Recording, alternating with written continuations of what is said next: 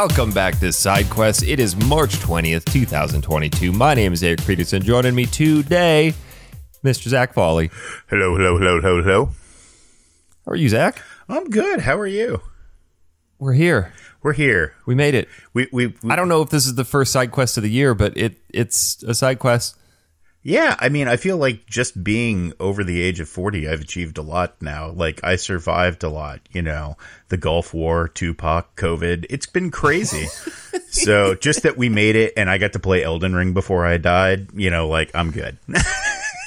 Jeez, just spoilers. That's going to be the show. That's that's all this is going to be is just the show. But we've we'll get through. We'll get to that in a minute. sure. Um, I apologize for if I don't know how any of this is going to turn out because I'm in the midst, like the throes of selling my house, and my realtor said, "Hey, you know that bedroom upstairs that's an office, and the office that's downstairs that's a game room. You know what would make the house look more." appealing to a buyer is that if that looked like a bedroom and the downstairs looked like an office. I went, but then where's the game room? He went, maybe want to pack that up. That feels very judgy. That feels like a realtor Yeah. telling all your life choices are wrong here. I mean, just But he had a point, and I stopped and thought about it and went, oh, well, if they take pictures and post that publicly, then people know what I have to break in. So. Yeah. Well, let's change it up. But now my office downstairs does not have a door. And I have kids and a wife who make noise. so today I am upstairs in the guest room, like sitting side saddle on a bed with a laptop on a small end table with this microphone like the, the laptop is offsetting the weight of the microphone trying to tip it over my whole goal is to make it through this with my back in one piece and my coffee not having spilled on my laptop. That's it. That's all I care about. I feel like that's a low bar that you could definitely hit. I mean, it, it's not guaranteed. It's like uh, you've been through real estate lately, so you're used to just uncertainties and maybe I'll just lose all my money and die. Dude. So we did this in the pandemic and I need to be like semi careful about what I say simply because we're still under contract with stuff, but um we sold our other house the summer of 20 when the housing market like decided, you know what, it might be kind of fun to go crazy. And it started to go a little nuts. And we sold our other house for like 80,000 over what we paid. Like, this is great. I thought I missed out on the the housing boom of the 2010s. So maybe I'll get a little piece of that. And we bought our but you know, if you if you sell high and you move in within the same area, you have to buy high. Like all right, well, whatever, you know, at least I'm now able to afford a house I really like. Well, then this happened. Like, well, here we go again. And my neighbors across the street sold for quite a bit more than than they paid. We bought it right around the same time. Like, oh, that'd be really nice to like at least be able to get that. And then the housing market went up like another 25%. and went, "Oh, this is great." So we sold, but what's really good is that we're moving to a market now where yes, the market back there is going crazy too, but it's at a it's at a much lower level because it's much more rural. You're not in a metropolis area. So the houses here that are like 7 800 there are like 3 to 4. So I'm selling high and yes, I'm buying high but in a different market. So we somehow managed and I don't I don't know how I did this two times in a row, but I, I somehow managed to sell a house and buy a house on the exact same day. Two times in a row. Yeah, that's never happened to me in my entire life. I'm extraordinarily jealous of just the idea of that happening because it feels like you're lying about it, but I know it's true. So, Yeah. like, that's crazy. My my realtor called me on Friday, Friday morning, first thing, and said, Hey, uh, offer accepted on the house back in Wisconsin. Cool. And then a little bit later, my other realtor called me and went, Hey, offer confirmed on your house. cool. Huge weight lifted. And now it's just that crushing stress of like, how am I going to fit all this shit in a couple trucks and make it back? Oh man, yeah, and then just like the months and months of pre-sorting and packing everything. God. We've been doing that since November. Ugh. So we are living like bare bones paupers at the moment, and I finally stripped down my entire game room. I actually didn't have to go through any of the normal home sale process. For, and for those of you who don't know how much that sucks, it sucks. Yeah. Having to like schedule showings and leave. Uh, we worked with a company that did it completely. It was technically on market, but we sold it before it even hit market. So it was a really, really smooth experience, and like it's it wasn't super stressful. But now the stress of continuing to pack because like the last 10% of packing a house is the worst it's like do i really need this and then you because like you've been super meticulous up to this point and finally you're just like just shove it in a fucking box and toss it on the truck i don't care See, that's how the any box ends up in the any room. yeah There's I always room when you move, like, ah, fuck it, I don't know where this goes yet. I bought a label maker. I'm labeling everything meticulously and like that's starting to fade off. So i don't know. It's, it's all just gonna all gonna go in the garage. But i showed you pictures of my new house and it's still you know waiting to go under contract but it, there, there's really no reason it shouldn't go through. But zach it has a it has a theater room. Oh, like the dream. theater room with speakers built into the walls all the way around and in the ceilings. Dude Oh, that's badass. So it's like ready made, Okay. so you're not even going to have to like spend the 10 days of planning and wiring and all that. That's awesome. Nope, it's ready made. Good to Excellent. go. Hang up my hang up my projector. I think what I want to do is I want to take. I've I, since I work in the industry, I've got some friends at a, a screen company. I'm going to see if they can get me like either a returned or a, a semi damaged in ceiling recessed screen, Yeah. and then hang that because I don't I don't want to game like 24 seven on a projector. Right. So I want to get like a big 86 inch OLED, slap it on the wall. But then behind the theater room, there's a massive storage room where I want to build a rack and put all the equipment. So it's like minimalist in that room. And then do like a cutout in the wall for a rack where you can put all your consoles and stuff like that. Um, Excellent. But put a put a big OLED on the wall and then have a ceiling drop down projector screen and then have the projector in the the storage room behind with a little cutout glass screen to shine through. Yay, I get to have TV talk again. Shit, I'm going to buy a TV again. no, I, I, You- I you think know- that's a solid plan. And I, th- I think for like a game playing space, having two displays is at minimum is always a good idea.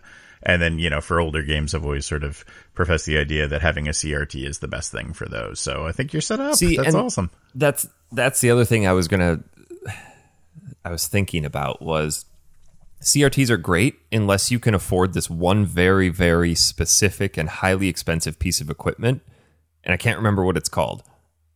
That takes all of that and takes all of the inputs from old consoles and converts it properly into a signal that an HD display can can uh, project. Ah, you're talking about a MiSTer. Yeah. Those are, uh, Yeah, those are That those are complex little devices, but they are absolutely great if you can go that route and if you want to go through the expense of it. I I think they're they're fabulous. They are a little like they don't make a MiSTer that's just kind of ready made and you know you plug it in and it works. it takes Yeah. lots of tinkering, No. but it's like the Raspberry Pi in that way. That you know it's going to be a little while till you get it right, but once you do, I'm I'm sure you'll get great results out of that. Because that'd be really neat to have all the consoles on the back wall or something to that effect and have everything set up ready to play but it's all just projected up onto one screen and not have to worry about having multiple tvs at the front. So Yeah. i don't know. I'm gonna spend a bunch of time like planning this out because i i said i was gonna die in this house. I'm probably i don't want to move anymore after hate it. after having moved a, a couple times in the last 10 years i, I got to agree like even when we go to buy kind of our forever place that's a, a requirement that like once i buy stuff and put it there i'm never moving it ever again. You know i'm just, just i'm a little done. dot of super glue on the bottom so that if you think about moving it there's just enough resistance to remind you of like oh yeah maybe i shouldn't tug on this. Yeah, and you because you, should- could get it off if you wanted to but like you're gonna ruin the paint and you should cover it in poison ivy as well so you know you have like Yes. a, a lasting reminder of what that's going to do to my body now to move a bunch of crap like i had to move my wife's miss pac-man machine to clean behind it Oh. managed to scratch my wood floors and managed to like break my toe doing it. So, or like set the thing on my toe doing it. So yeah, I'm not moving shit anymore. I pay people. This is it for all of my younger audience and, and friends and fans. I'll, I'll give you all the same advice. As you get older, you learn that the exchange of money that you have now in surplus because you've been doing the thing that you've been doing longer is all going to be spent on the convenience of having other people so you can buy back your free time. Yes. and your body. Oh God. the only thing that I stand firm on that I don't pay people to do is is clean my house.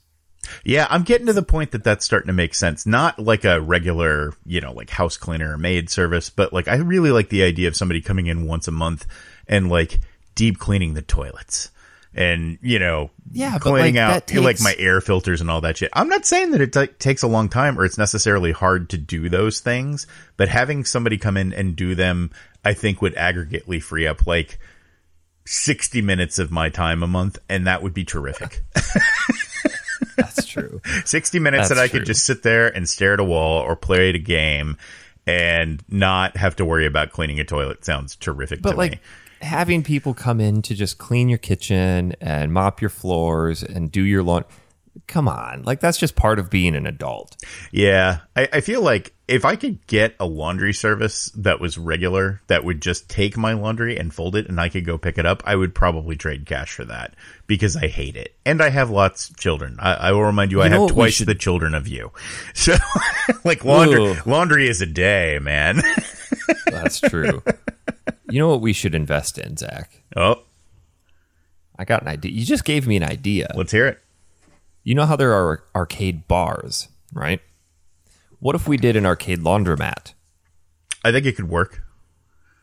I, I think mean, as long as you have somebody that you can just hand your laundry to and they go do it would be great. I think the minute you make it coin operated, like you attract the uh the, The worst. the- well, not just the not not like a people problem, but you attract the worst problems because now you have a bunch of devices with electricity and water all over the place, and some of them are sensitive to water, and some some of them are not. I That's think true. That's a that's that's like when I first heard about water cooling a PC. Just like in my head, I was like, nah, I'd like somebody else to do I've that for always a long time told to first. keep my cup of water on the other side of the room. Exactly. Now you're telling me to put it in the computer? but I'm old as fuck. I'll remind you too. So I can remember the days like when you went to burn a CD and basically you had to leave your home. You know, well, that happened because they were so sensitive. you do you physically remember the smell of a freshly burned CD? Oh yeah, yeah. Dude, nothing beats that smell. Yep. Except like the fresh instruction manual of a PS1 game, Oh yeah, especially when it was a PlayStation One game. right? Because then you had this the the smell of the, pl- the the hard cheap plastic, and then whatever smoky convenience store it was in. my uh my personal favorite was always clipping the little nibs off my Jaz drives when they were filled.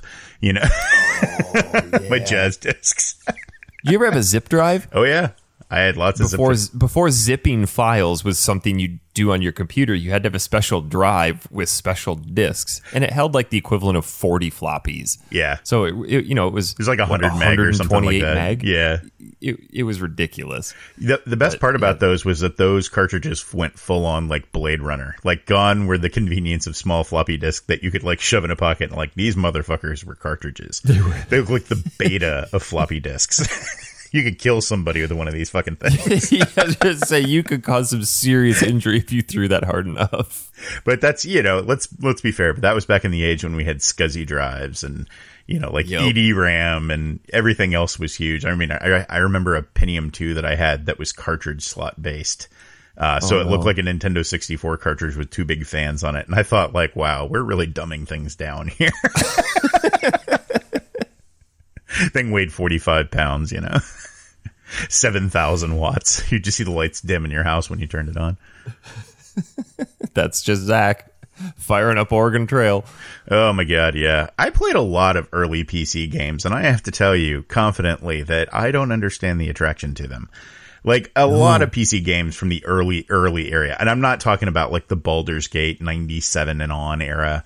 I'm talking about like early DOS games and games that were like halfway ports and not, you know, there are certainly exceptions to that because if you had a Commodore 64, Commodore 64 games are different than PC games.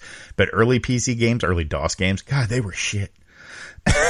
well, with one exception, and and I don't really know where this falls in line, but the the Apple G2. Uh, All right, fair enough. Was it the G2? The Apple II, whatever it was, had a game called Armor Alley. You remember that one? I do. I do. And you'd have a yeah. you were you were a helicopter. It was all white sprites. You were a helicopter. You'd fly up, and you'd have to go pick up uh, soldiers from different spots while under fire from either tanks or anti-aircraft or other foot soldiers. But you could only carry like four at a time, and you'd have to pick them up, take them back to base, and then go pick up more and pick them up and take them back to base. Never been able to find that game. That game is just ripe for a reboot. It'd be cool if they did it in the style of uh, what was that Switch game? It was Mad something. Uh, but it was all black and white, and then the blood was like red, so it was this really contrasty experience. Oh, yeah. I cannot remember the name of that game. Yeah, I, I think everything after like the Doom era became considerably better, right? Like Doom was really yeah. Doom was the yeah is the turning point. Yeah, I think there were some great point and click games before that, and I you know I'm I'm not unfamiliar with like games like Commander Keen and all the original uh, King's Quest games or uh, whatever Lord British is Ultima. Sorry, the Lord British mm-hmm. games. Like I get it, like those were great, but you really needed to work at a PC to make those work. Um, yeah. and like my experience was like after we got after right after Doom, like PC games kind of took off in a more mainstream way, where you just got a, a like a better diversity of games. Um, and well, sure, I think the yeah the first PC game that I had that really showed me like, oh wow, you know this is this is a thing. Is we bought a new Compaq and it had Descent on it. Like, oh shit. You remember Descent? Oh yeah, yeah, yeah. That was technically the precursor a fun fact here for you. This is technically the precursor to the Red Faction series. Oh yeah, that's right. Because they were both made by uh, uh, Volition. Volition. Um, yeah, I think everything. As soon as there were real like the 3D accelerated era, I mm-hmm. I was really super engaged because I will still go back and play like a copy of the original Unreal Tournament. Like that is just a great yeah. game. Um, yep. Quake and some of those are absolutely phenomenal. But I, I really didn't get into PC games until after the accelerated era. And I have some history there in, in my work history too, but I, I definitely found that era to be, um, a lot more of a, a golden age of PC gaming. Um, and absolutely, I, I will say it wasn't until the PlayStation 2 era um, and PCs really started paying attention to specifically what the PlayStation 2 did. Because remember, PlayStation 2 was really the first gaming application that had post processing effects. So it just looked and felt better in a lot of ways. Um, and I think after that, like the revolution of PC game makers catching up and understanding what their hardware could do, man, what a renaissance. Um, yeah. and just amazing things like, you know, like even the Beyond Good and Evil games and some of those are just incredible as a result. So well, I think when when I was in college, I, I noticed like, oh man, you know, I you really had to kind of make that decision of do you want to stick with console or do you really want to start investing a lot of money into PC? Because before, previously, just your standard fair home PC was good enough to run like 90% of the games that were coming out on PC. You know, you could run Baldur's Gate 2 just fine on most home computers. Um, Doom, Quake, Unreal, you could run them fine. But when you started getting into things like Age of Empires, you know, not saying that game specifically, but like right around that time, I realized, oh, if I were to get just a little better graphics card, the game's going to run a whole lot better. And for me, that's when it clicked. Of like, I really need to at this point because I'm in college, need to make this decision about where I want to start focusing my efforts and spend my time and money because PC is going to take off, and now you have to start having custom PCs, and it's as we know has grown from there. And now suddenly we're spending twelve hundred dollars on one single component for your computer, and that's not even the most important component. So, uh, little yeah, little bitter about that, huh? oh, dude, don't even get me started. And then, so fun fact about that, Ellie the other day, she's been she's so big into Minecraft right now, but she's getting into the the concept of mods. She now has a favorite streamer who who makes YouTube mods, and she really likes watching that. And I got her set up on Minecraft Java uh, on PC so she could play around with some of them. And she's like, Dad, I want to make mods for Minecraft. Okay, Like I'm not going to tell my kid no if they want to like create something on a computer. You have unbridled access to technology if you use it to create. If you use it to stare at the screen and not engage, yeah, we're going to put a limit on it, like screen time to play games, screen time to watch. Yep. Yeah, there's definitely a limit. But if you're going to use it to create, unbridled access, go for it. Have fun.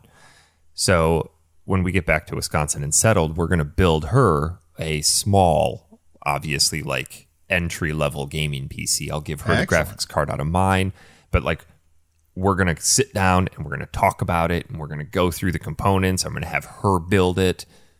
So she's got some some sweat equity in it and she understands the components and she like, you know, Wow. loves it because she built it. Yeah, I'm I'm getting excited. My kid's having a similar experience. It's my Violet. Um, you know, she's of the right age where she's been watching, you know, YouTube stuff for a couple of years, but now she's really starting to understand the correlation between like games and coding. And she went to like a Saturday school coding camp. And man, she had a lot of fun. And I'm talking to her now because like this is my arena. Like, and now I found one to take in daddy's footsteps, you know? I love all of you, but come here. I'm going to impart all of my knowledge. Yeah, so this is uh so gaming related. This has been a, a good year for my kids. They've inherited some stuff from me that they've wanted for a while. So um, I gave up my PlayStation 4 Pro to them when I got my PlayStation 5. Uh, shortly thereafter, I realized what a pain in the dick it is to hook up a PlayStation 5 to VR. Oh god. And just fucking gave up and said like, congratulations, you now own a PSVR. um, and then I had my old gaming, uh, PC and it really wasn't a gaming PC. It was my ramshackle old development kit that I finally just like broke down to its essentials. So it's like an old Dell Inspiron rig, but it's got like a 1080 in it. Um, and so they got a gaming PC for upstairs. And my, you know, my hard and fast rules are this is, you know, I'm going to download games and I kind of set up Steam big screen mode on it. So it's really only used as a gaming device. But the first time my daughter loaded up Minecraft and understood like the difference between PC Minecraft and PlayStation 4, like her eyes just like, whoa, like this is way different. And I, I told her, I was like, yeah, but your creation tools, um, Right. are just much, much better. Um, and in fact, now she's bugging me about my gaming PC, uh, because she got a hold of RTX Minecraft with ray tracing and that totally changes Oh, that God. game. It's incredible. Well, the the downside that we discovered to Minecraft on PC is that you cannot use a controller. Correct. Yep. So she's she's a little bummed about that because she got really used to it and she's got small hands. So we're gonna Yeah. just need to get her a kid sized mechanical keyboard and Yeah, well, the good news is they make lots of them.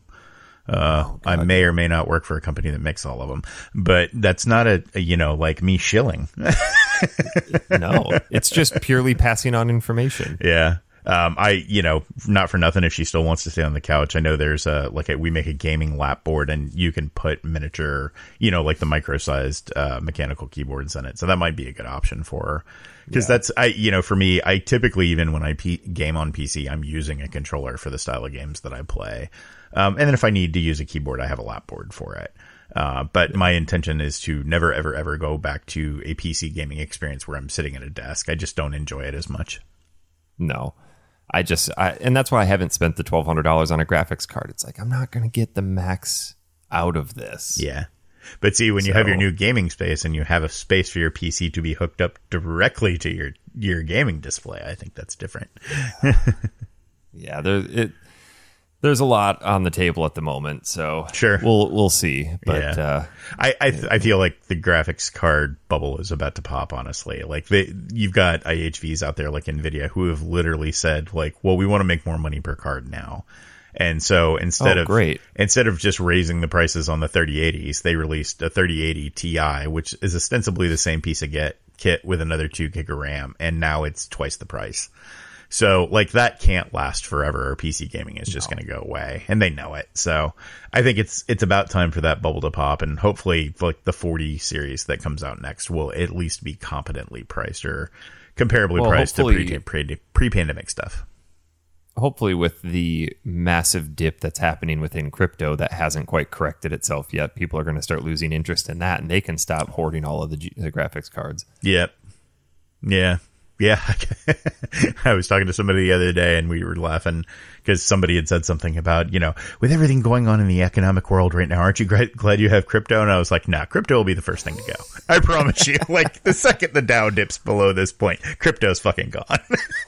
it doesn't I work used anymore. to look at my crypto account 50 times a day. I think I look at it once every 50 days now. Yeah. I just can't be bothered anymore because it's so embarrassingly low. Oh. I'm not going to sell because then you realize that loss, but I look at it and go, ooh, yeah. Now it becomes my new like- 401k. like I'll look at it when I go to retire. and I'll hope there's enough in there. Otherwise, eh, back to work. wasted that shit, you know. oh my god, yeah. Well, yeah, and I mean, like, I you, I look at a four hundred one k as something that. Uh, come, sorry, this is not retirement podcast, uh, but you know, like when you look. We are not financial advisors. not financial Please take this advisors, but like. I, I tell people all the time they get nervous about their 401k. Like, dude, you look at that like two weeks before you're about to retire because you have no control over it or minimal control, and it doesn't matter what happens between now and then. You know, just don't touch it and pray. you could add 3% or you could add 18%. You're still rolling the dice. Yeah, and it's you know it's not like anybody's just retiring on their 401k anyway. If you think you are, this is my financial advice. Stop that and do something else. Put put about 7% in. That's a that's a good round it. number. Can you get matching? Take that. That's all. yeah. So, yeah, so you played anything Other good this that- week? Well, so I fell into a stupid deal. I hardly ever go to Walmart. I just you know, you know the reasons. Like I pay a little bit extra to go to uh, go to Target, so I don't have to go to Walmart, and it's worth every extra penny. But it was Ellie's birthday last week. We're like, we'll take you on a little shopping spree. Where do you want to go? She's like, I want to go to Walmart. They have a specific toy I want. Like, what? How do you even know that?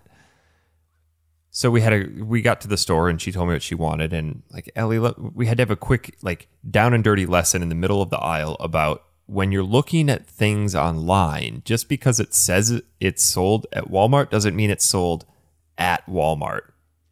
There was a specific Pokemon stuffy that she wanted and she didn't tell us what it was till we got there. She's like, uh. yeah, it's it's a it's a Marshadow Pokemon stuffy. I'm like Ellie, I'm gonna bet you a thousand dollars they don't have it here. She's like, Dad, no, I saw it on Walmart. Where? Pull it up, and she typed it in on my phone, and I clicked on it, and, and it's like sold by. It was uh, sold by some just random letters of characters, some off-brand company, shipped by Walmart. Like Ellie, like let's have a lesson about this here. And she's like, oh, so while we were there, I went back to the electronics section and they had, I just always surf the clearance because I always see these deals in our Facebook group of people finding awesome stuff at Walmart for nothing. And I never have that luck down here, despite there being a billion Walmarts in the Phoenix metro. But we went to one that was like 30 minutes away, out in the middle of absolute nowhere. And I walk out, walk through the aisles, and there's just clearance games everywhere. But two of them stuck out in particular. One of them was Tales of Arise for a PS5 for $15. Like, oh, this is a great deal. That game came out last year. Smoking deal. Awesome. Yeah. I'll buy it. Uh, yeah, I'll buy a couple copies, one for me, one for Tom.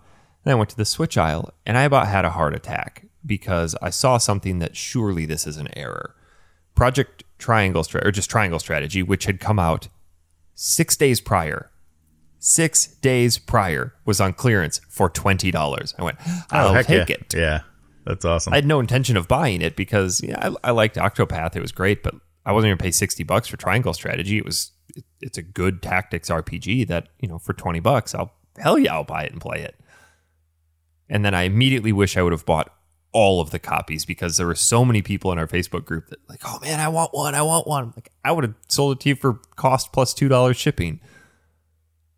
So, that's that was my fun. That, that was my fun uh, gaming find. I've really had to put my game collecting on hold yeah because I, bet. don't I don't want to just increase more crap to ship. Yeah, I'm in a weird spot myself with collecting. Um, and it's just because kind of on the retro side, I've now kind of gotten most of the things that I really want that aren't, you know, unicorns that I'm still obviously looking for. Uh, but I really don't have anything new coming out for a while either. Elden Ring was Really? kind of it for me for a little bit. And, you know, sure. You're not picking up Origin or Final Fantasy Origins.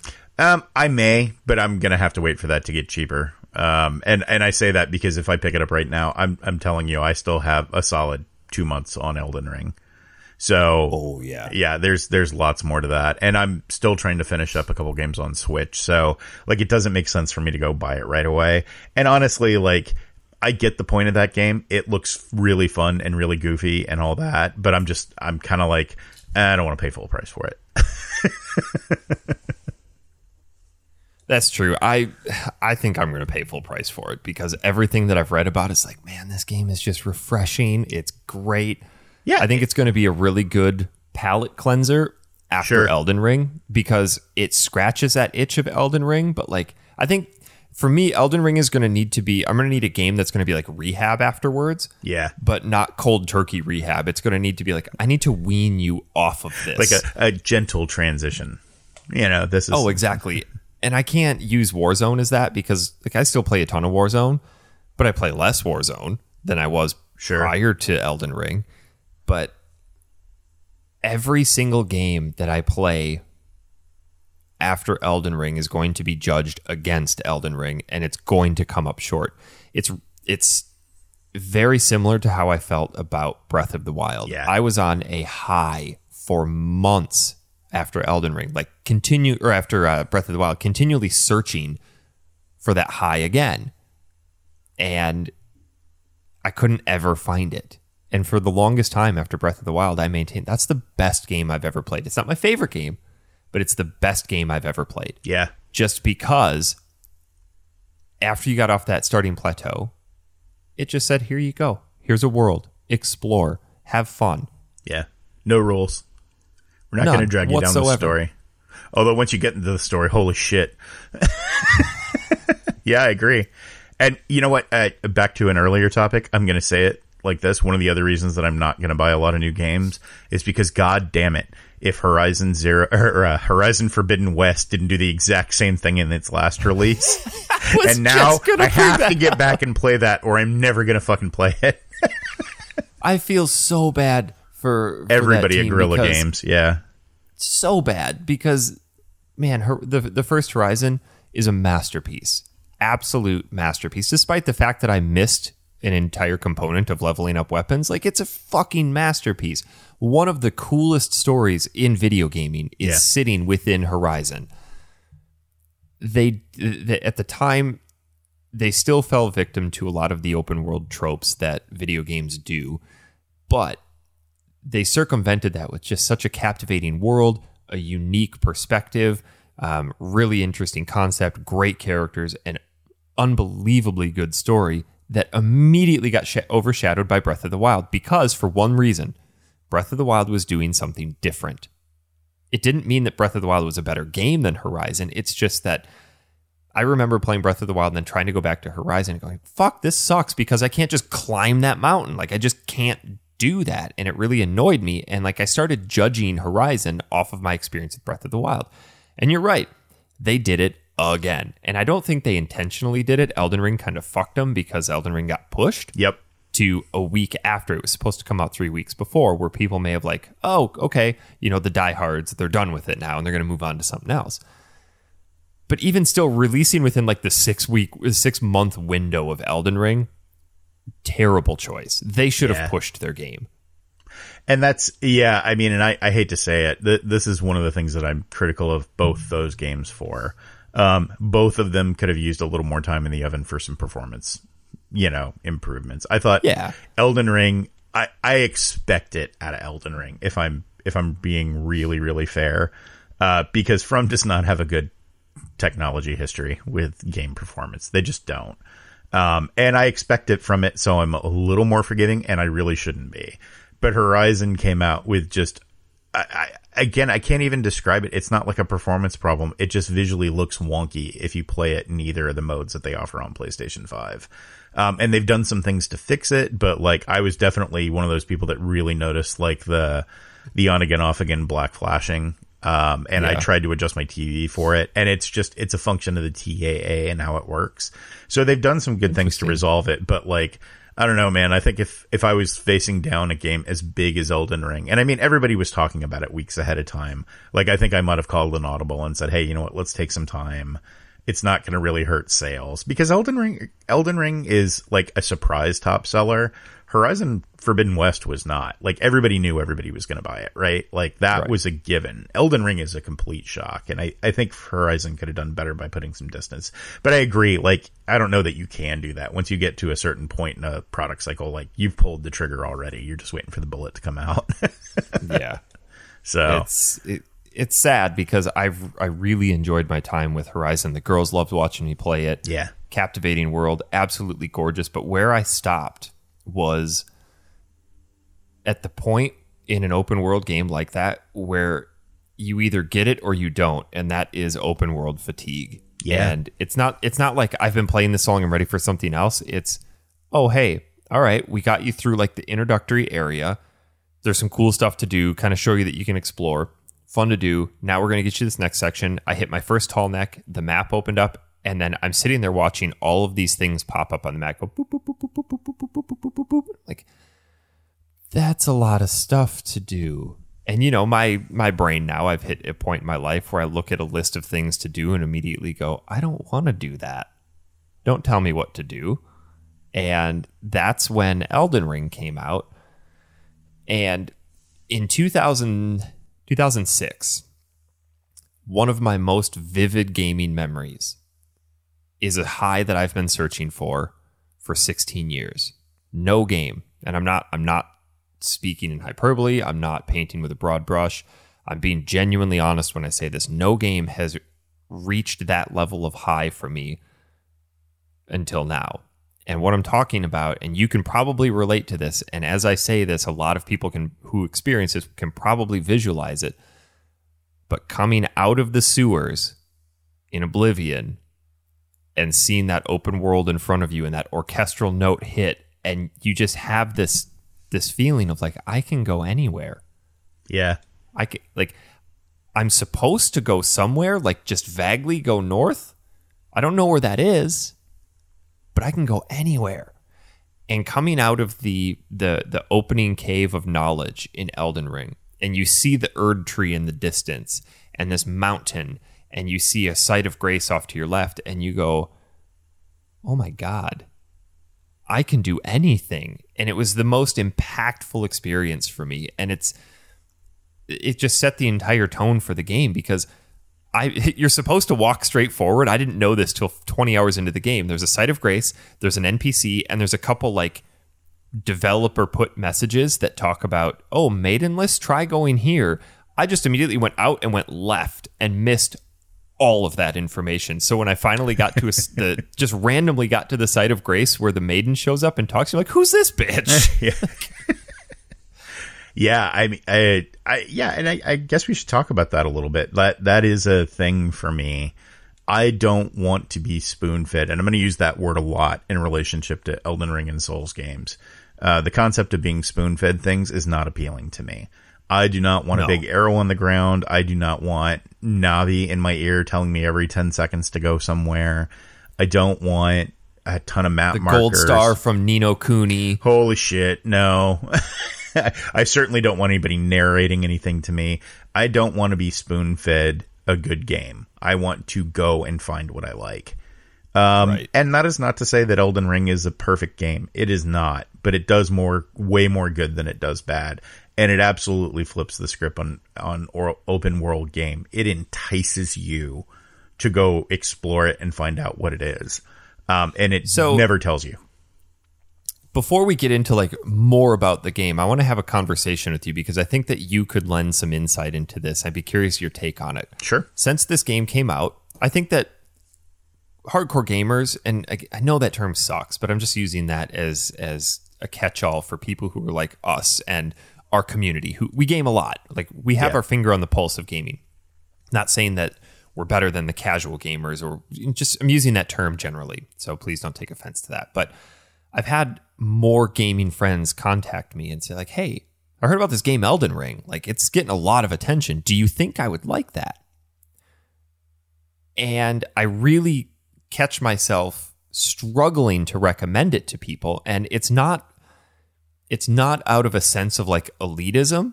It's out it's out of a sense of like I've been playing Souls games for coming on 15, 16 years now since since well no, 13 years since Demon Souls. I understand the type of people that these games are built for. And I think Elden Ring is is will go down as one of the best games ever made. One of my favorite games of all time. But I'm struggling to recommend it to people because of the type of game that it is, knowing that it's not for everyone. And if you don't understand, like truly understand what you're getting into, um, you might not have a very good experience. And I saw some of this within the community, and I, would really be interested to hear more people's take on this because there were some people who had some disparaging comments about it or said, like, I just couldn't get into it, or oh, it was just the same over and over and over and over and over, and I really burned out on it. And it's just too much of the same thing. Or take any number of the criticisms for Souls games. Um, none of the Souls games have hit the level of visibility as Elden Ring has. So more people are going to be aware of it, which is great. The more people playing a game, the better. But I really struggle to recommend it to people. Yeah. I feel like. Uh oh, you froze up on me there. Sorry. I'm here. Oh, sorry. Um, so yeah, I, I don't know that I struggle to recommend it to people, but I definitely add a lot of qualifiers um, which is again, I'm going to use this term spoon fed. This game does not hold you by the hand in any way, um, including some of the things I'm going to talk about today that are just like hidden mechanics and quality of life things that the game never tells you. Um, it's not story driven. It's not particularly forgiving if it expects you to understand something and you don't. Um, right. And ultimately, like, I don't think if you're not a Souls fan, it's going to change your mind. But if you are looking for something new and you've never tried a Souls game, or if you are looking for something that doesn't hold you by the hand, or ultimately a good challenge, um, and certainly a ton of content for the money, um, then I think you should give Elden Ring a chance. But I, I'm kind of in the same boat with you. I have not told one person who has played a Souls game and didn't like it that this would change their mind in any way. It's not going to. No. And it's it's really hard to describe to people who've never played a Souls game what it is and why it's difficult and why it's not for everybody. I genuinely believe this game is not for everybody. It's probably for less people than we would like to think. Um, I think a lot of people bought it because of the interest, and I think there are plenty of people who have probably played it and went, "Ooh, I don't get it," or "Nope, not for me." because Souls games were were up to now, and again we'll talk about the differences, but up to now we're like they're pretty linear, hard, hard, hard, really hard boss, and then it's like okay, you beat that, great sense of elation, hard, hard, hard, really hard boss, and you just kind of rinse repeat. But now it's just hard, like all around. It's very difficult because now you don't have any direction of which way to go.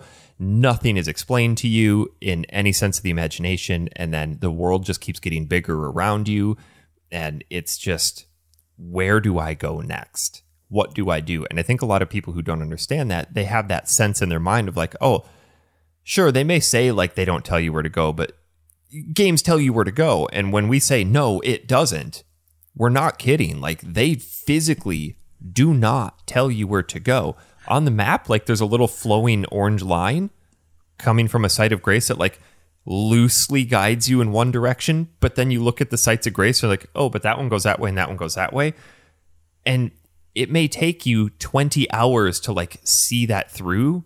And in the meantime, you don't know what you're doing. You have no fucking clue. And things just kind of happen and there's no quest log. If you get a quest from an NPC, they don't put that anywhere on the map. They don't put that anywhere within the menu for you to reference back to.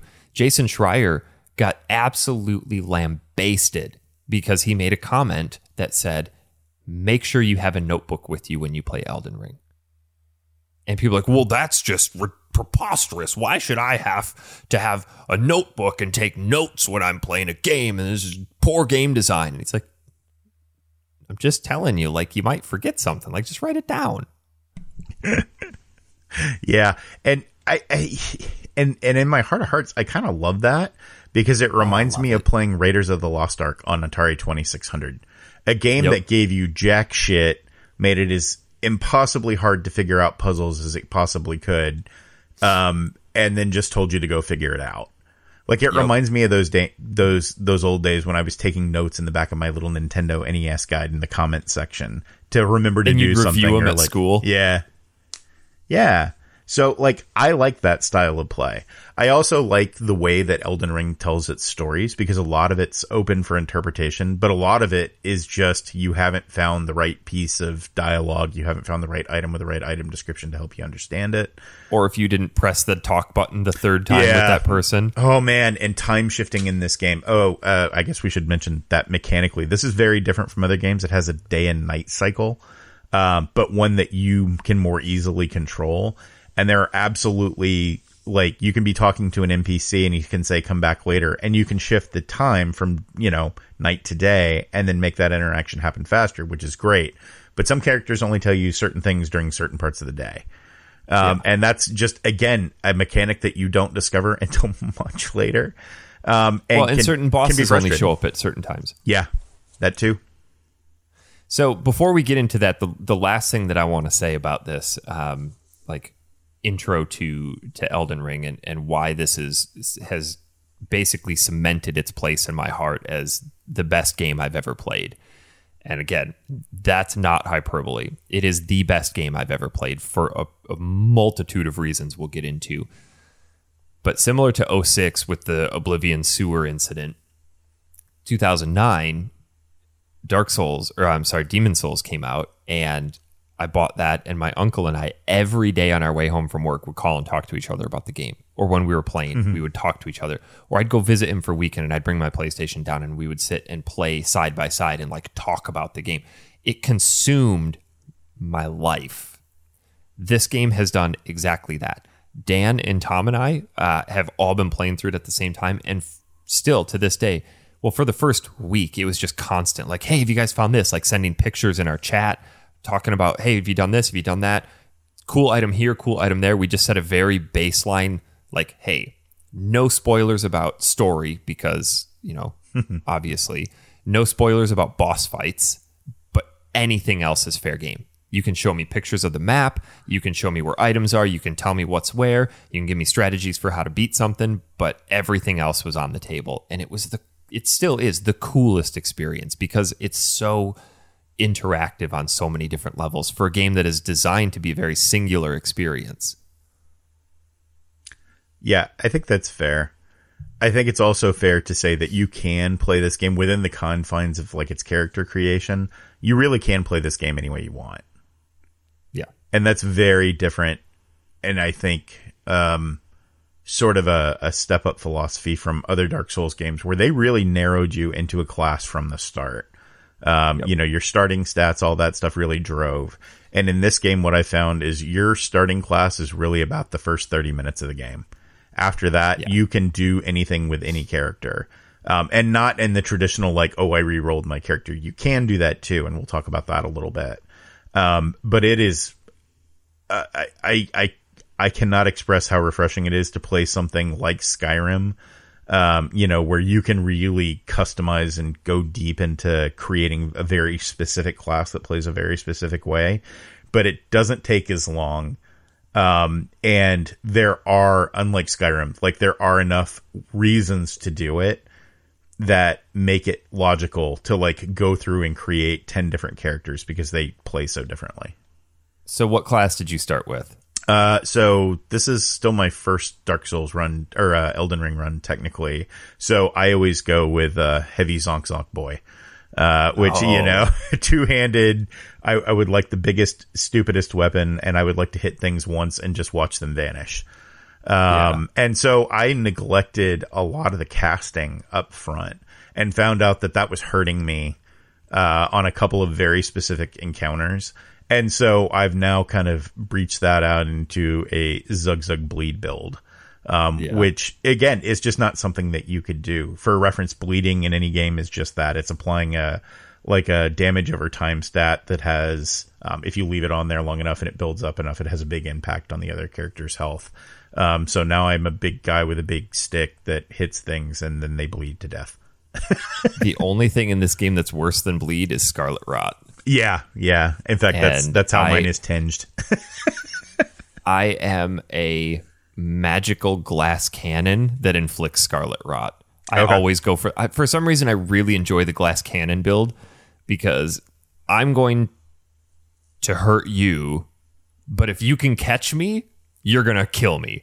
And that's that's just what I really enjoy doing. So um, I started off as the vagabond, and the thing that I'm not going to say it made me upset, but the thing that annoyed me is that it took me 30 hours of gameplay before I found a different set of armor that was better than my starting armor. I was wearing just entry level vagabond armor for the first 27 hours of the game. And then I started to find other stuff. But I wasn't initially going to go with magic because in the past, traditionally, magic hasn't been the best unless you were a pure magic build. And I never really enjoyed doing that because I like the combat of Dark Souls. I like being up and close and the rolling around and like the uh, the the strategy of you know ducking under their legs and timing your rolls away from the the attacks just right. But I picked up a staff and I had the glintstone pebble casting spell. I'm like, oh my god, this thing is fantastic for just like lowering their health a little bit from a distance. And then you can just obliterate him with one sword hit once you get close. Like it just broke the game for me for a while. So I really started to dump a ton of points into intelligence. And then I found a sword that has uh, Scarlet Rot. It's a crystal sword that has Scarlet Rot with intelligence scaling.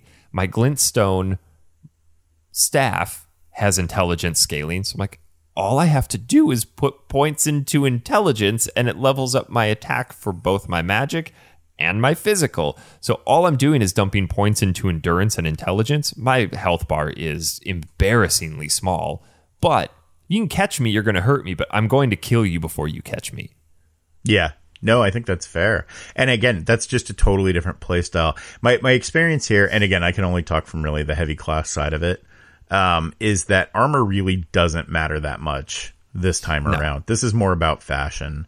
Um, there are certainly, you know, like uh, casting gear because they have higher amounts of, you know, resistance or they add this or they add that.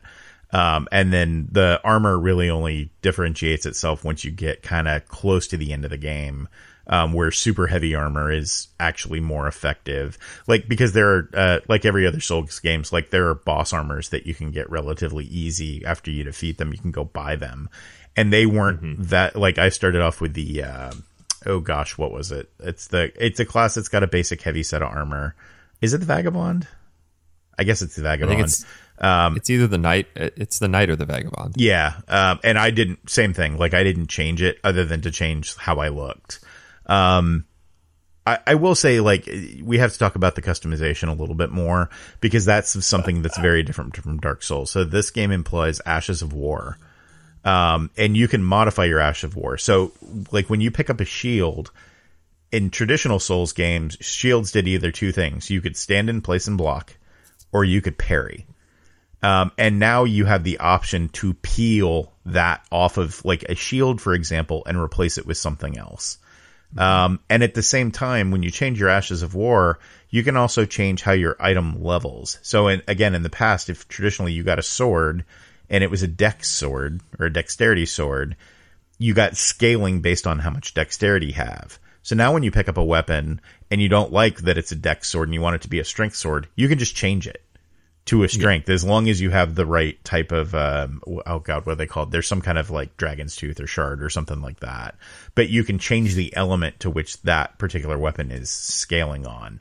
And i mean like that's given me access to i mean hundreds of different types of weapons that i wouldn't have had access to in a traditional souls game. So that's really See, nice. and that's where that's one component of the game that I've missed out on because I've been using a magic. It's a sword that's just magic imbued, and you cannot put Ashes of War on that sword. oh yeah fair enough yeah So I've missed out entirely on that. But I recently found a, a secondary weapon that's a ton of fun. It's it's like uh, a Castlevania chain whip. oh nice So I put the Bloodhound step on there, which allows you to like do the shadow step Yeah. and disappear as you dodge. So I'm going to start leveling that up and and uh, use that for a little bit. But the yeah, you're right. There's so much insane customization to what you can do and how you you play. It's it's so incredibly refreshing. Yeah, and, and and we have to mention this early on. Uh, if you're a fan of Dark Souls 2, you're going to love this because power stancing is back, which means that you can hold two of any weapon in one hand, or I'm sorry, uh, you can hold a weapon in each like- hand and turn into a helicopter. Right, Yeah. like you you can now effectively dual wield, and different combinations of different weapons have different move sets. So if I equip two of the same great swords, for example, which is an option at, at strength builds and high end um, power stancing, like I get a very unique move set if I press R2 and L2. Um, and again, this just opens up how you play and the combat style that you use. I'll tell you, But if you do a wield, you can't block. uh, no, you can't. But you also don't need to because you just become a roly poly, right? Like your whole job is just to roll out of the way of attacks and then get in there, swing twice, and whatever dies. I mean, and even down to bosses. I have um, one set of uh, they're now called colossal weapons instead of ultra great swords. Um, and that lumps a bunch of stuff like clubs and stuff like that. But I have one combo that even on like later fights, like, um, uh, Radagon, not Radagon, uh, the guy that turns into the big snake. Um, Oh, Rykard. yeah, Rykard, I killed him in four hits. Jesus. Yeah, so I could phase him through in four hits. Now it was a pain in the ass to get close to him and do that, but like I hit super, I hit for like seventeen hundred to swing or something like that. Wow. Um, and I've kind of respect back out of that because the play style itself, I, I actually enjoy the blocking and the parrying and the sort of strategery of using shields. Um, and there are some fights that just they require that. Um, and man, can we talk about the number of bosses for a second? So many. I've counted 138 and I'm only about 80% of the way through the game.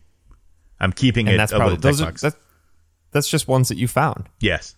Yeah, I'm sure Just I've ones missed you them. found. So I'm being pretty thorough, but yeah, I'm willing to bet I missed at least 10 or 15. the opening section, the the Limgrave section, I felt like I covered it pretty well. Sure. And then we compared Tom Dan and I compared maps. Like, I don't have that. I don't have that. I don't have that. I don't have that. I don't have that. And there were all bosses in there. So there were five or six bosses that I hadn't found in that area. And they looked at mine like, I don't have that. I don't have that. I don't have that. And like, that's just overlaying our maps. Who's to say that there's not another layer that we've missed that has other stuff? So yeah. you come out of that first section and you genuinely really have no idea where to go. It kind of vaguely says, you know, the the very first site of grace has what's neat about the sites of grace is that the light flows in the direction that it's like loosely guiding you. It is by no way an indication of which direction to go. It's just like oh, the light is like being caught by the wind and flowing north. So maybe I should go north and see what's up there But it's very northish. yeah, but north is a broad term because the whole game is north at that point.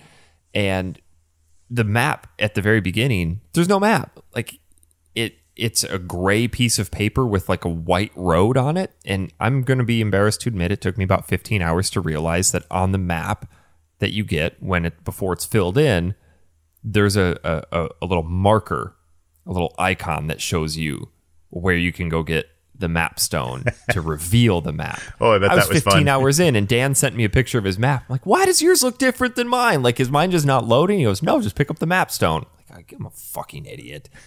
So I went and picked that up and changed everything. But what's really neat is that when you first come out and you're you're investigating some stuff, you find some sites of grace. It pops up on the brown map. You're like, wow, this map's really big.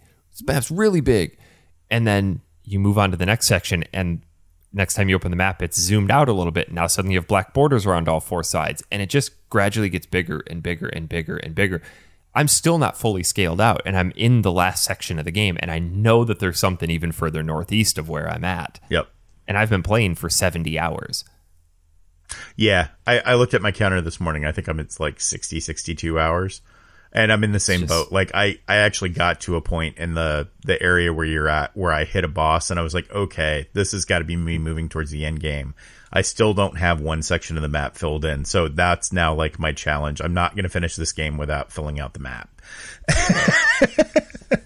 I want to see everything that I missed by the time I get to New Game Plus. So I'm kind of Well, and diverting. what's cool is that they've they harken back to a lot of the original um, Souls games style dungeons, yes. but they do it in a very creative way and in a very missable way too.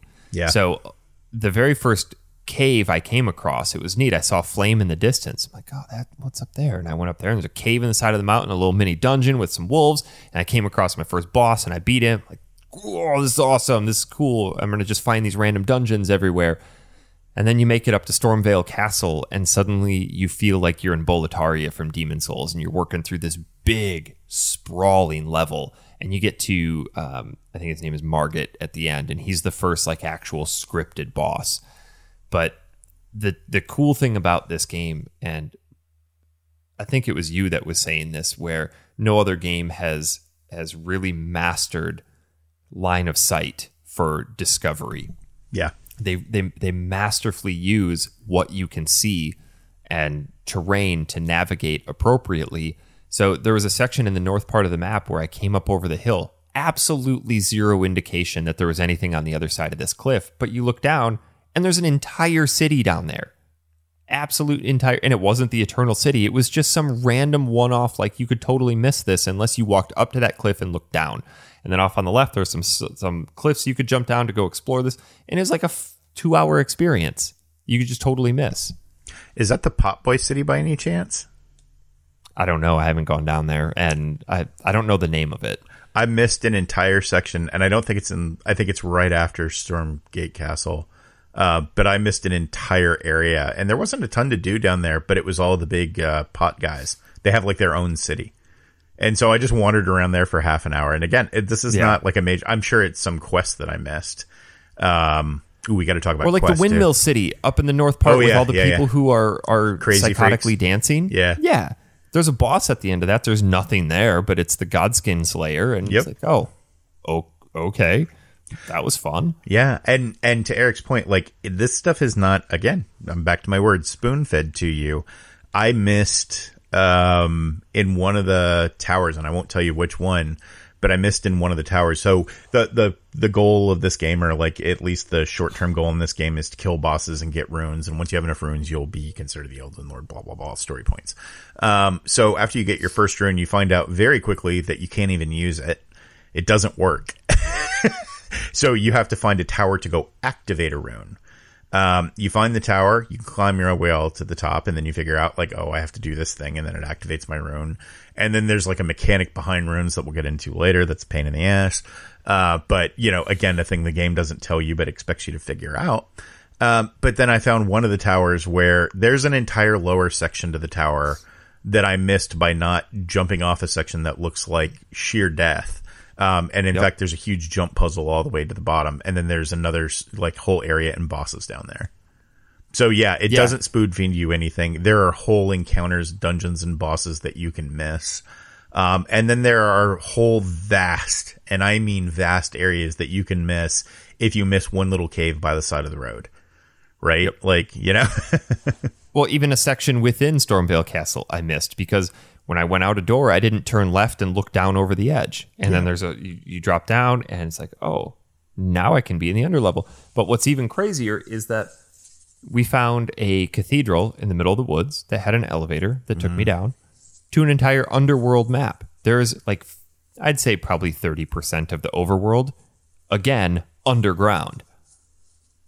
Yeah. The game's freaking massive. Yeah, every time I get into a section of the game, and this has happened to me three or four times where I think like, okay, well, this has got to be it. I'm almost at the end. And again, I'm at like 50, 60 hours and I haven't finished the game yet. I find another section that's just as big as the opening section. Um, and that lower area, by the way, like that's not it. It keeps going and going yep. and going. Like there are multiple levels to it. So this is a this is like one of those games. I really feel bad for people who are like powering through it just to get a platinum, um, or who are just trying to get to the end so they can move on to their next game. Like this is wine. It's not a shot. Like right. you really want to stop and savor what's going on there because you don't get to see it for the first time a second time. And there is a ton of like lore implications. There are a ton of stories. There are a ton of quests that, in fact, in the last patch, they just made it easier to figure out like what is a quest giver? And like how do you get to the next part of their quest? Because there i mean there are a hundred that you can do in the first 30 minutes of the game. Um yeah. and that you start or at least can progress through. Um, and you can totally miss it again if you miss a piece of dialogue or if you don't catch on to the fact that this lady who has been giving you hugs wants you to keep co- coming back and doing it again and again and again. Right? Like, So I know I've said this on the show so many times before. I have this. I, there's something that switches in my brain the second I roll the credits on a game. I lose interest in the game. So Yep. I'm going to be very careful with that because I do want to explore this game as much as possible. I don't want to get close to the end because once I get close, then I start feeling that pull. Like ah, I could just go beat it. Like I should just go beat the game. And I don't want to do that because then I'm not going to experience it. And very similar to Breath of the Wild, I, I've never played Breath of the Wild again. I haven't even picked it up to try it since I beat it two weeks after it came out yeah. still phenomenal game. I don't ever foresee myself replaying this. I, I think I'm gonna have to because I do want a platinum, and because I'm sure that after I get through my first playthrough, I'm gonna find out that I missed stuff. Um, Yeah, but and I that's don't know if I want to put another 90 hours into this. I don't know. I mean, it's a good enough game that I feel like I could without batting an eye. Like Breath of the Wild Yeah. had that draw for me, and I've tried a couple times. My my main complaints about Breath of the Wild all come from the fact that they're on Switch. I don't And their weapons break. Yeah, I don't play in portable mode. I don't like that weapons break. And ultimately, for me to play that sitting on my couch on the TV, it's not a pretty game. It's just not anymore. I really wish I could tell you it was, but like I have to load that up on my PC and play it in a reasonable resolution and all that for me to make it work. And I'm a graphics snob. I'll be the first one to admit it. But like Breath of the Wild, I'll play it again once Switch Pro or whatever that next iteration comes out on um, Yeah. where it, it looks reasonably modern. It doesn't to me now, even with all the cell shading prettiness. Like I love the, the game, but it it feels a little long in the tooth. This I could probably see myself going back and playing again. Um, and it at the very least, I may not even finish it, but I may go back just to experiment with builds and try and find some of the secrets that I missed because I'm sure I missed a lot.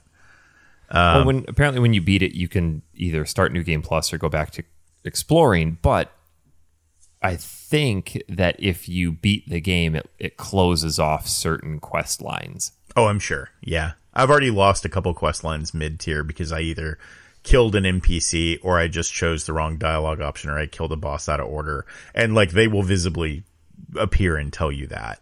Like, oh, well, I guess you don't need me anymore. Fuck. I do come back, pot boy. Control Z, undo. Um, I, you know, and, and again, I guess we should, we kind of gush over it a little bit, but we can talk about some of the things that are janky about it. Cause I agree.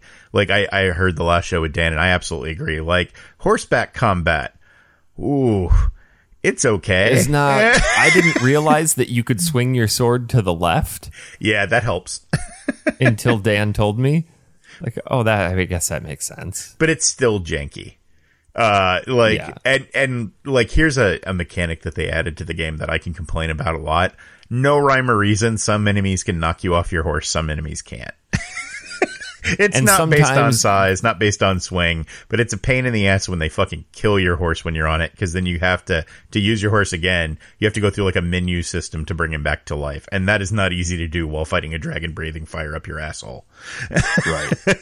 well, and that's that's the other part too that is different than other Souls games is that you have way, way more flasks this time. Yes. So yeah. the Estus flasks, you maybe by the end of the game of previous Souls games get eight, maybe. Yeah. I, have I think- twelve now. Yeah. I'm up to, I think I'm up to 14. So you collect these things called golden seeds, and they're at the base of golden trees, which you can see from ten miles away. So they're they're kind of easy to find. Yeah. But they, you know, the first few take one, and then it takes two, and then it takes three. I think I'm up to it needing five now. But then you can get these things called sacred tears, which increase the amount of HP or FP that are restored with each flask. Yep. But then you can go into the menu and you can allocate how many flasks of each you have. So if you're a magic build, you could you probably want to be more heavily on the, the focus points. Yeah. the focus points. Um, but if you die on if your horse dies, you can use one of your potions to revive it. Yeah. Or you can be a good pet owner and feed your horse as it gets damaged, but nobody fucking does that because it's pain in No. the dick. No.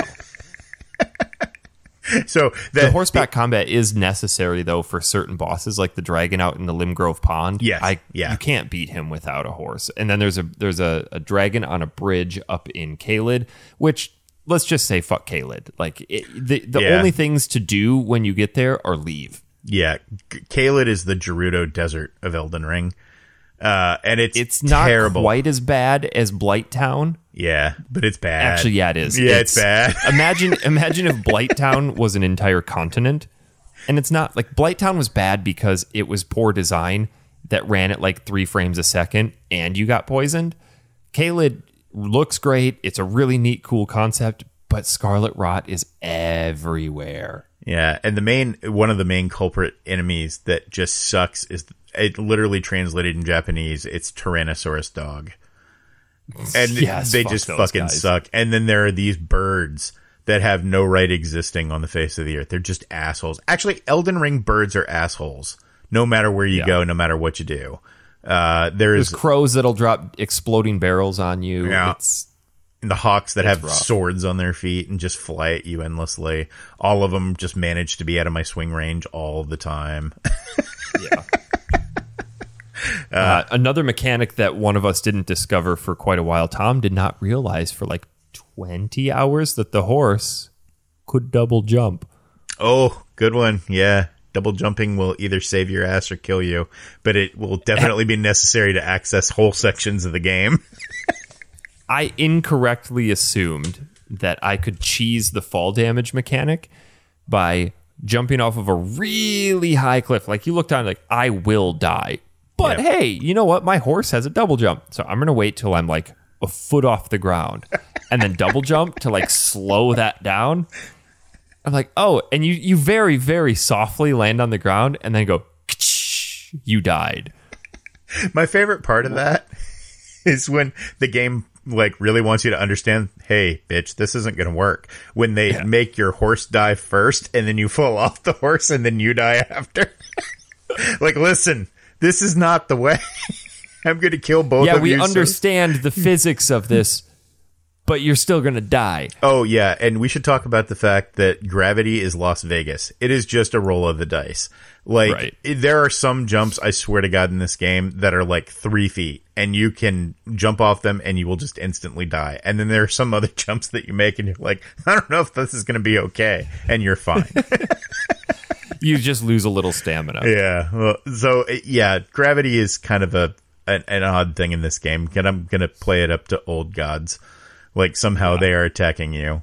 Um, so Tom and I, Tom and I joke about this as since we're talking about janky mechanics. We joke about this, but it's it's still infinitely better than any other Souls game has ever come close to. But the multiplayer on this game is kind of janky. Yeah. So you can go into your multiplayer and you can set a group, Yep. and then you can set a password. And what that does is it will ensure that only people with the matching group and then the matching password will appear for you, which has been like 90% effective for me and Tom. And then we tried to get Dan in to play with us and discovered that, oh, you have to go into a different menu for cross region play and turn matchmaking on for cross region play. And then that worked for us. But then what they don't tell you is that if you do a certain objective within an area, you can no longer summon each other in that area. So if you've already beaten that boss, Yep. but we want to go explore the rest of this area together as a group, oh, sorry, can't bring you in anymore. Yeah, that's a weird, long-lasting Dark Souls mechanic. Like once you finish the boss, they don't want you in there anymore. Like they they Yeah. are definitely pushing you towards do everything first and then go to the boss, which I find kind of odd. I mean, I'm sure there's a point to it, but I really would have appreciated more uh more heads up about how that worked. My my biggest gripe with the multiplayer is that when you do go into one of those groups, you are now limiting like the if you were part of that group, you now can't see anybody else's like either quest markers or notes. You can only see your own groups. Um, and I got to tell you, if you're in my group, you're fucked because every single wall is a hidden path. I'm sorry. Yeah. so the multiplayer in this though is so much better. Like Sure. physically, gameplays wise, so much better. Because in previous Souls games, if you wanted to just beat a boss, summon in another character because they come in appropriately leveled for themselves. They could come in and just absolutely destroy that boss. And I was never really proud of the fact that I summoned in friends for a few bosses, uh, like Kay- Quelaag. Fuck that bitch. I mean, right in her spidery face. I mean, she sucked so much. I've never been able to beat her solo. It's one of my soul's goals is to beat Quelaag solo Sure. at some point before I die. I don't think it's going to happen. I think that's just something I'm going to have to live with that I've never been able to accomplish. Yeah, I've been able to raise two sucks. kids, keep them alive. I I can buy a house, I can do my own taxes, but I can't beat Quelaag. I just can't. So that it's it's always been great because you could just summon someone in and be like, boom, soul shard dead, one hit. They've changed that. If you think that just summoning in friends is going to help you beat a boss, you are sorely mistaken because they come in matched to your level, and then the boss is made harder based on how many people you have in. Yep. So Tom and I discovered that underground section, um, the the big starry one. Okay. And we we did the little puzzles together. We had to light all the plinths, and then you, we went and fought the moose god together. And I tried fighting him solo and went, I am not strong enough for this. I, I just could not beat him. And we said, let's try this together. Sure, Dan is going to give us crap for cheating uh-huh. because we said, Dan, you want to join? He's like, no, Souls games for me are like a very singular player experience, and I want to like say I've beat all this stuff by myself. And Tom and I are like, all right, fine, then you know, do your thing. And we we both booted into my game and went to fight him, and just got obliterated, just fucking obliterated. Like, how is this possible? He's even harder now, and that's when it clicked. Oh, and that became our mission for the whole night was we're gonna beat Moose God. It's not his real name. I don't know what his name is, but uh, Ancient ancient something, ancient yeah. something or other, ancient spirit dweller. But we finally beat him. And having that elation of like, we got to experience this boss battle together, and it wasn't easier as a result of us doing it together. So cool. We've Yeah. played so many bosses together. Yeah, and I think, and it, I do enjoy that challenge of like, hey, you know, you can take this on together, but we're gonna like give him fifty percent more health, right? Yeah. And you see like what you're used to your swings being like an inch long in terms of health bar, and how it turns into like a millimeter. Like, oh shit, Yeah. I know I actually have to be good at this. Well, and it comes down to a new, an entirely new strategy. We did the same thing with um, the very first boss, Margit, and it was really cool. Where so you, if you get summoned in, you don't have all of your flasks. You have fifty percent of what you normally have. Yep. So I have twelve. I only get summoned in with six, and it spreads it accordingly to what you have, magic and and focus points. But it becomes a new strategy of you aggro it while I heal, and then once he gets on you, I'm going to come up and aggro it, and you trade off. yeah. Well, yeah, It's and such it, a cool experience. it forces you into classes almost because one of you has to become a tank at some point. yep. Um, and I think that's absolutely fair, especially like eh, what I've read about New Game Plus, and I'm trying to not read anything about Elden Ring. So everything that you hear out of me today is coming straight out of my ass. Uh, it's stuff that I've figured out, or I, I've not looked up one. I, I've looked up one cheat strategy because I was really struggling, and then I looked and I was a dumbass, and I was just not doing something right. Um, but absolutely positively this game can be played in new game plus as classes because it raises the bar in terms of like new game plus literally becomes twice as difficult the enemies hit Oh, twice yeah. as hard and the hit points literally double so I think like that's the strategy with this is your first playthrough, they're kind of counting on you doing it single. By the time you go through your second, like you've established a community and now you guys are really going to have to figure this shit out and, you know, like have a tank class and have a healer, which is now possible too. Uh, through some of the items that you can get. So I think that's, you know, that's great because it adds a diversity of playstyle to the game. Well, I think the other thing too that's really neat, and there, I, I don't understand where people get this when they say, "Oh, the Souls community is so toxic because they're the really elitists," and it's like, "Oh, just get good."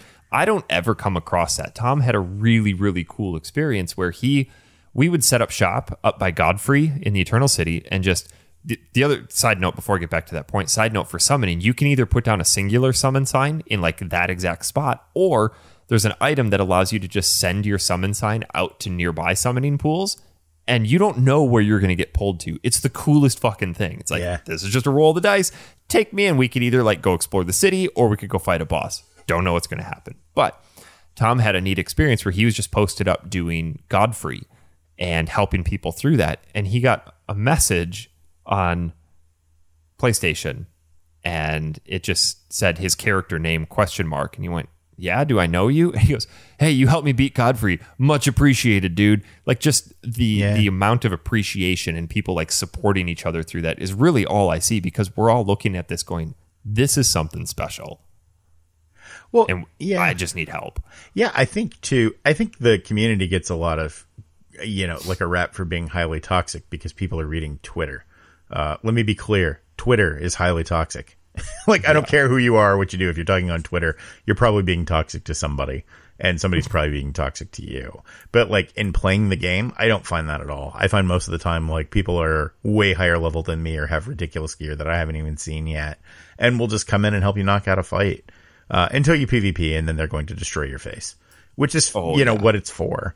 Um, my favorite pvp experiences though are when dan and tom and i have all been in a world exploring and then i get invaded or we get invaded and typically when you see that you've been invaded there's that dread of like fuck how many Yeah. souls do i have where's he coming from but when you've got three of you you turn around and you charge that guy mm-hmm. and you just have to imagine that the person invading went What have I Fuck. done? and just boom boom boom boom boom dead oh yeah, yeah. I We've think had several experiences where we got invaded, and then they saw us running towards him, and he throws the fing- the severing finger down, and he's like, "He's returned to his world."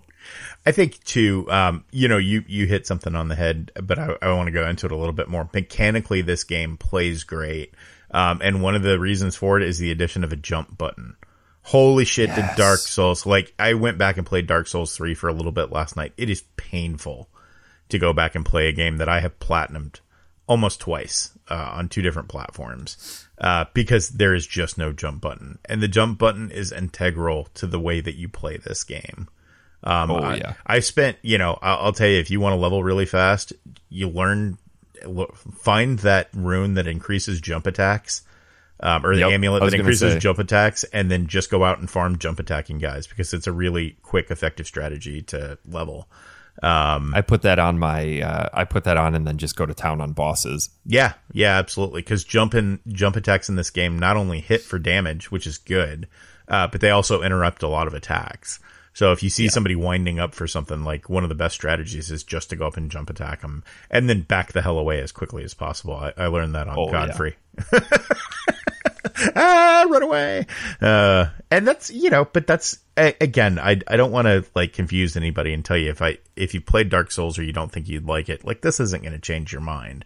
But if you've given Dark Souls a chance and you go like, yeah, that's okay, but I, you know, I really wish it had this and that, this might be the thing for you. It, it very well might. yeah. But it's also very, very possible that this game is going to be wrong for a lot of people. Yeah. Mainly, eh, mainly because, and I can see where people, I can see where people would make this argument is I'm 70 hours in, and like I feel that in the back of my mind, like this is a long game. Yes. And I still realize I've probably got 50, 60 hours left Yeah. on the short end. So unless you're really like dedicated, this isn't one of those games to just pick up and and say like, oh, I'm gonna, you know, I'll I'll play this over the weekend. If you only play this for a couple hours every week, this game is gonna last you like two years. Yeah. It does respect your time though. We have to talk about that. This game lets you quit out and save anywhere you want, and I would highly Right. suggest you're safe first. Uh, yes. This game offers a multitude, like in the past, bonfires have been the major mechanic to save your game and be at a safe spot and kind of refresh your resources. Dude, this game offers uh, sites of grace, which are the new bonfire, but they're every 30 feet. Like I very rarely get into a case where I am just stranded and I have to run miles and miles back to my body or back to get my runes again or to kind of get back and you can was. you can activate them mid fight. Yes. So if you are being chased, you can just activate a site of grace and rest, and it kicks all the enemies away. Yeah, and that's I guess we should talk about our own personal playstyles. I will tell you that that one benefits me. Um, I am the Yes. guy who runs into a new region and I basically get on my horse and run as far and as fast as I can just to see as much as I can. So I get like the top end, you know, like satellite view of this in my head, or I'm looking for a map spot, but I'll go Yep. around and grab as many sites of grace as I can because I want to make sure that if I, you know, if I'm done with this area and I want to go somewhere else, I don't want to run all the way back there again. I want to kind of freely and easily move between sites. And especially with quests, there are a lot of quests that are like, hey, the first part of it is go over here and get this thing and go back. You can very easily teleport between sites of grace now. Um, Oh, yeah. and that's when you can teleport from helpful. anywhere either, Yeah. unless you're in a dungeon. Oh, hey, let's talk about one of those mechanics they don't tell you about. How do you get to Roundtable hold? Oh my god! Round I table press hold the is- map. Round table hold for reference is like the new hub world where you go to Yeah. level up and get skills. So go ahead. I press the map and then zoom out and then go all the way to the bottom left. Fucking takes half an hour, right? Yeah. Yeah, you can also highlight the map, hit X, then hit square, and it'll teleport you there automatically. Wait. So open up the map. Yeah. Hit X, it'll show you all the sites of grace, and that gives you a list. And at the bottom of that list is a button that says hit square to go to roundtable hold. Awesome. the other thing that they don't tell that they don't really teach you is so you've got your items on the left where you can use um, you can press down to cycle through different items that you hold and for the first like 40 hours of the game all i would ever have up there in a combat was magic and focus points or uh, health and focus points so if one is down you got to press down on square to replenish that but then if you forget to switch back to your health and you get hit you roll back and you take a drink you're like fuck and boom you're dead yep. they now have a pouch system where you can hold triangle and now you have access to four other Yep. Uh, items that you can utilize. So now I have focus points. I hold triangle and then down on the D-pad because if I'm I can still keep my thumb on the joystick and moving around and like use part of my thumb to hit down to replenish while I'm still moving and then just always keep my health on square. Yeah. Game changer with that. Yeah. Um, I have my buttons flipped around, so mine is I hold down X. Um, and that's because Oh. I specifically switched up my buttons because I was sick of being sick of riding my horse and not being able to tap the button to pick up resources. So I have my jump button tied to triangle. I think it always is. Or no. Yeah. Yeah. It's is- X. It's X for you. So I have my jump button set to that. And that way when I'm running out around on my horse holding down O, I can just tap X to pick up stuff as I run. Hmm. that's that's actually a good point. Yeah, I, I think it would be very hard for you to switch mid game. Uh, but I started that way, and I'd played the the open beta, so I knew like, oh, this isn't going to be for me having to reach up here to hit triangle to jump. Right. but yeah, that's a good mechanic. Also, charge attacks. Can we talk about those for a second? Because there's another fucking mechanic the game doesn't tell you about. Every Yep. L2 or R2 attack, ninety percent of them can be charged up to another level by just holding down the button longer. Yep. which can be game changing for certain attacks like Dragon Claws, which can basically go the length of the screen. Like they, if you just tap it to use Dragon Claws, which are just a set of claws that come up out of the ground and kind of like a an AOE attack that goes forward, um, you can hold it up, and the travel duration is like I don't know, 100 feet. So you get a much bigger range and swath. And that means if you can arrange enemies like bowling pins, you can hit all of them at once, which is great because you're going to spend a lot of this game running away from groups of enemies. The other thing too is they give you this vial called a wondrous flask. They don't ever explain what to do with it. I sat on that for a long time, saying like, "Man, I don't want to use this because I don't know what it is." And you collect when you kill people or collect, kill bosses like legends. So there's there's enemy, there's great enemy, there is legend, and then there's Elden. Yep. And I think when you beat a certain tier of them, you White, get blue, these, purple, brown. Yeah.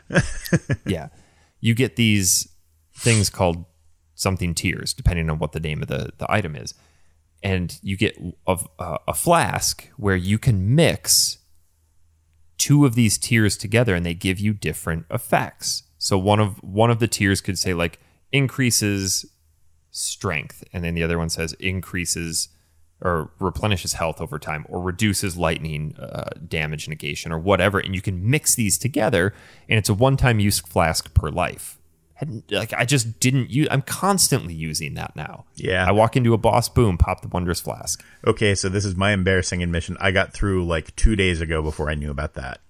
And I just Yeah. kept collecting, what the fuck are all these crystal tears for? And I was like, oh, I didn't go to the church with the flask of wondrous physic. That's what these are for. yes and they are super useful, especially, again, build dependent. Like you can have a flask that if you're a Dex Faith build, can like buff Faith and then buff that stat at the other stat at the same time. So it's totally customizable. Uh, I didn't know about perfume bottles either. I, I, I just- still haven't investigated those yet i have a ton Yeah, they're just a thing that you can craft, and the number of bottles you collect is how many different ones you can have at a time. So you can craft like one of 10 different types of perfume. They're all like throwable status effects, so you can like inflict poison and rot at the same time. Um, so but how is that different than just creating those cracked barrels that you throw because you can mix them. Oh. And you can collect additional perfume bottles, so you can have like five different types at a time, which is helpful. and when you throw it it just like empties the bottle and you have Yes. to craft another one Well, no, you have to go back and um, once you craft it, it's that kind of bottle. Um, and then in order to undo it, you have to craft another time, but it refreshes at grace. oh shit Yeah. i didn't know about that Yeah, they're they're another one. Um, great runes. There's a mechanic. Totally fucking went right over my head because I knew you Yeah. had to activate great runes. Did not know that you had to use one of the lunar eclipse uh, purple things. Ah, shit. What are they called? They're like a. They look like a crescent moon with the moon on the bottom to actually. Oh, use the rune those. arc. Yeah, the rune arcs. I did not know you had to use one of those to get the status effect of the great rune that you put on. and then you put the so like you said this earlier when you beat god uh when you beat Margit you have to go up to the tower across the bridge with the the the giants Yep. To activate that great rune and then at the site of grace you can actually equip that great rune Yep. you can only have one equipped at a time and then you use that rune arc uh, the rune arcs are kind of like the and I'm, I'm drawing a name a blank on the name Like but humanity.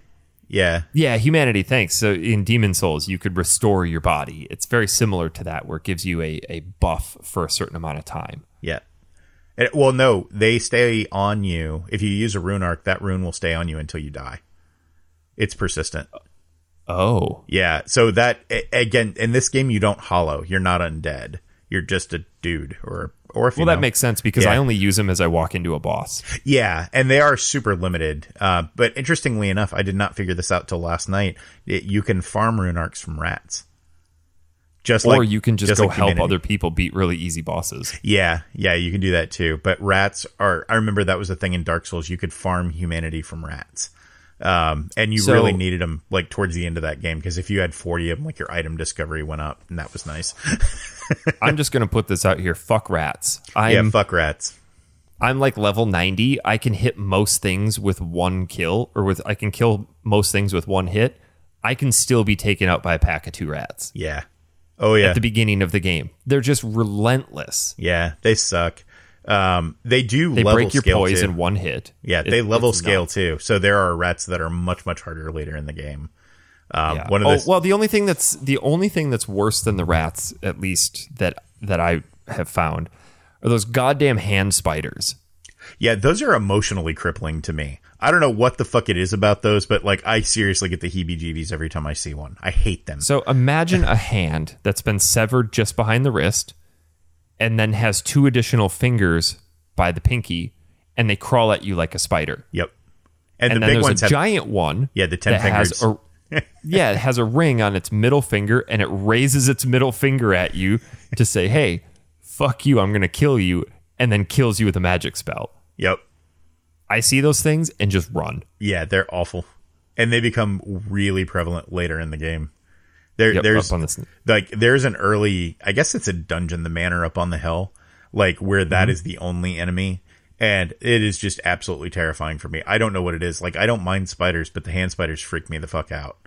Yeah, Uh, I, and also, I have to say, the return of the basilisk, basilisk is not my favorite thing. I fucking Oh, I've only- basilisk. I've only, I've only had to fight a handful of them. But yeah, they suck. The big bulgy eyed frog things that hit Yep. you with curse.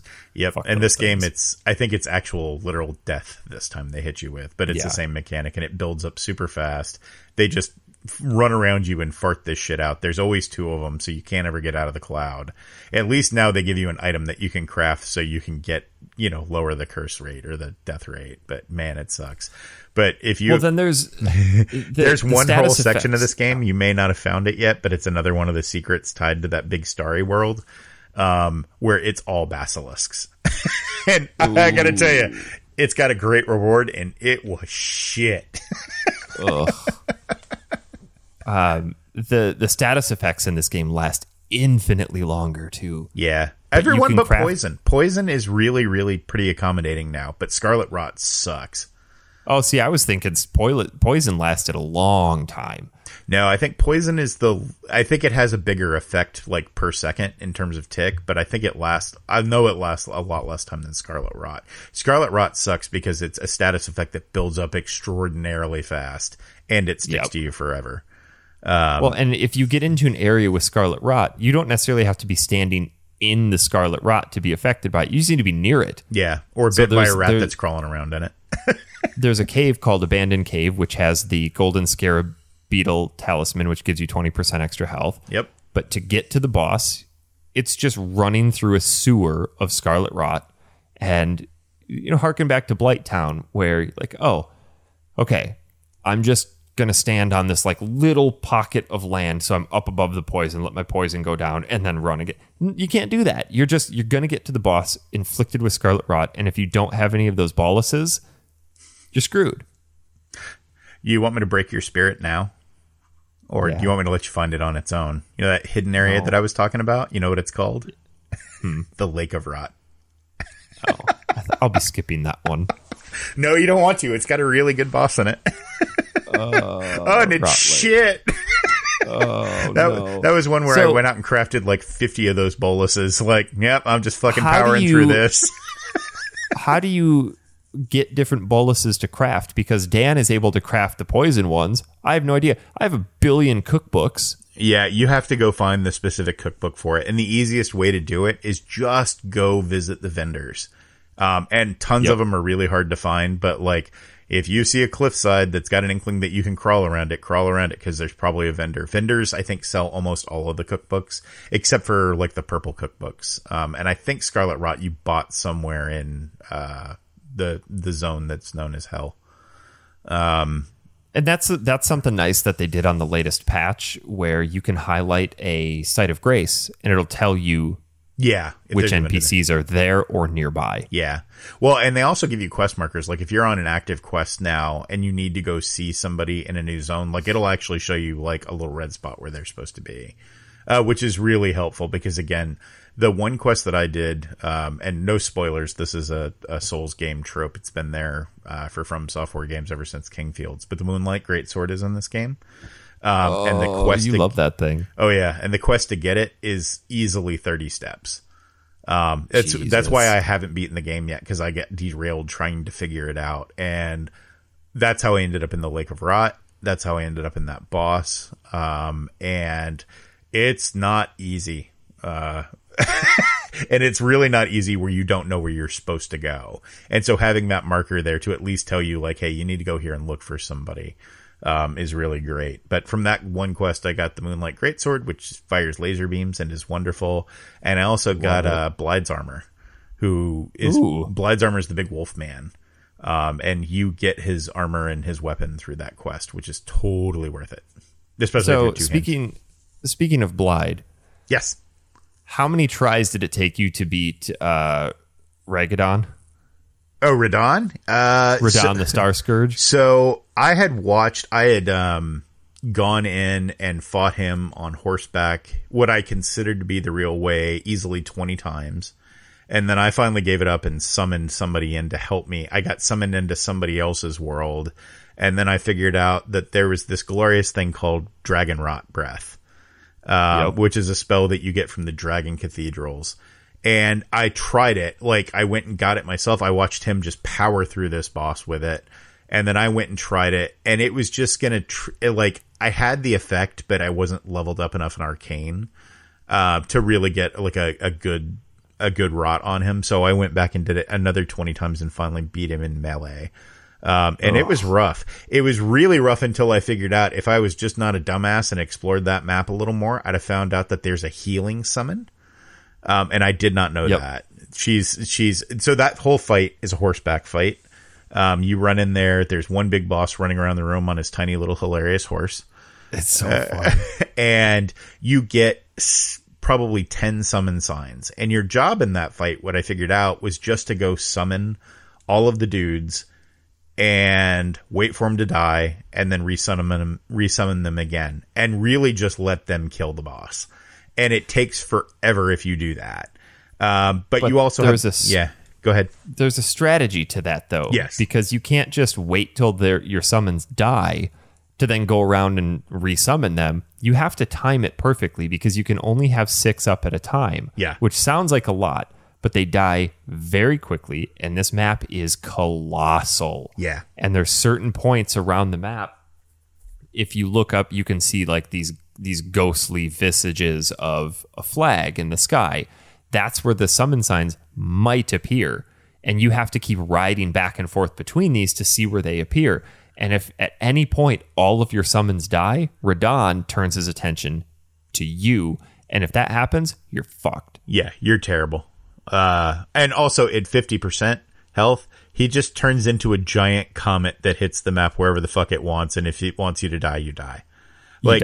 I, I watched a bunch of people after I fought that. Like, how the fuck did everybody else do that? And everybody had said, like, ridiculous things like, well, when you see the comet, you run perpendicular on the map and then you find where he's coming down and you get on the other side of the hill. And I'm like, that is literally impossible to do. Half the time he turns into a comet, like the screen turns red and I just die. So, like, I must have lucked out into it. My, my answer to everything with Radahn was run the fuck away. I have this really weird phenomenon that happens to me with with bosses in most Souls game. This one's in this one in particular where I go in and I fight them and I almost kill them first try. I'm like, oh, that's not that bad. Can't even get close to it for 30 more tries. Yeah. The next time I come in, die instantly.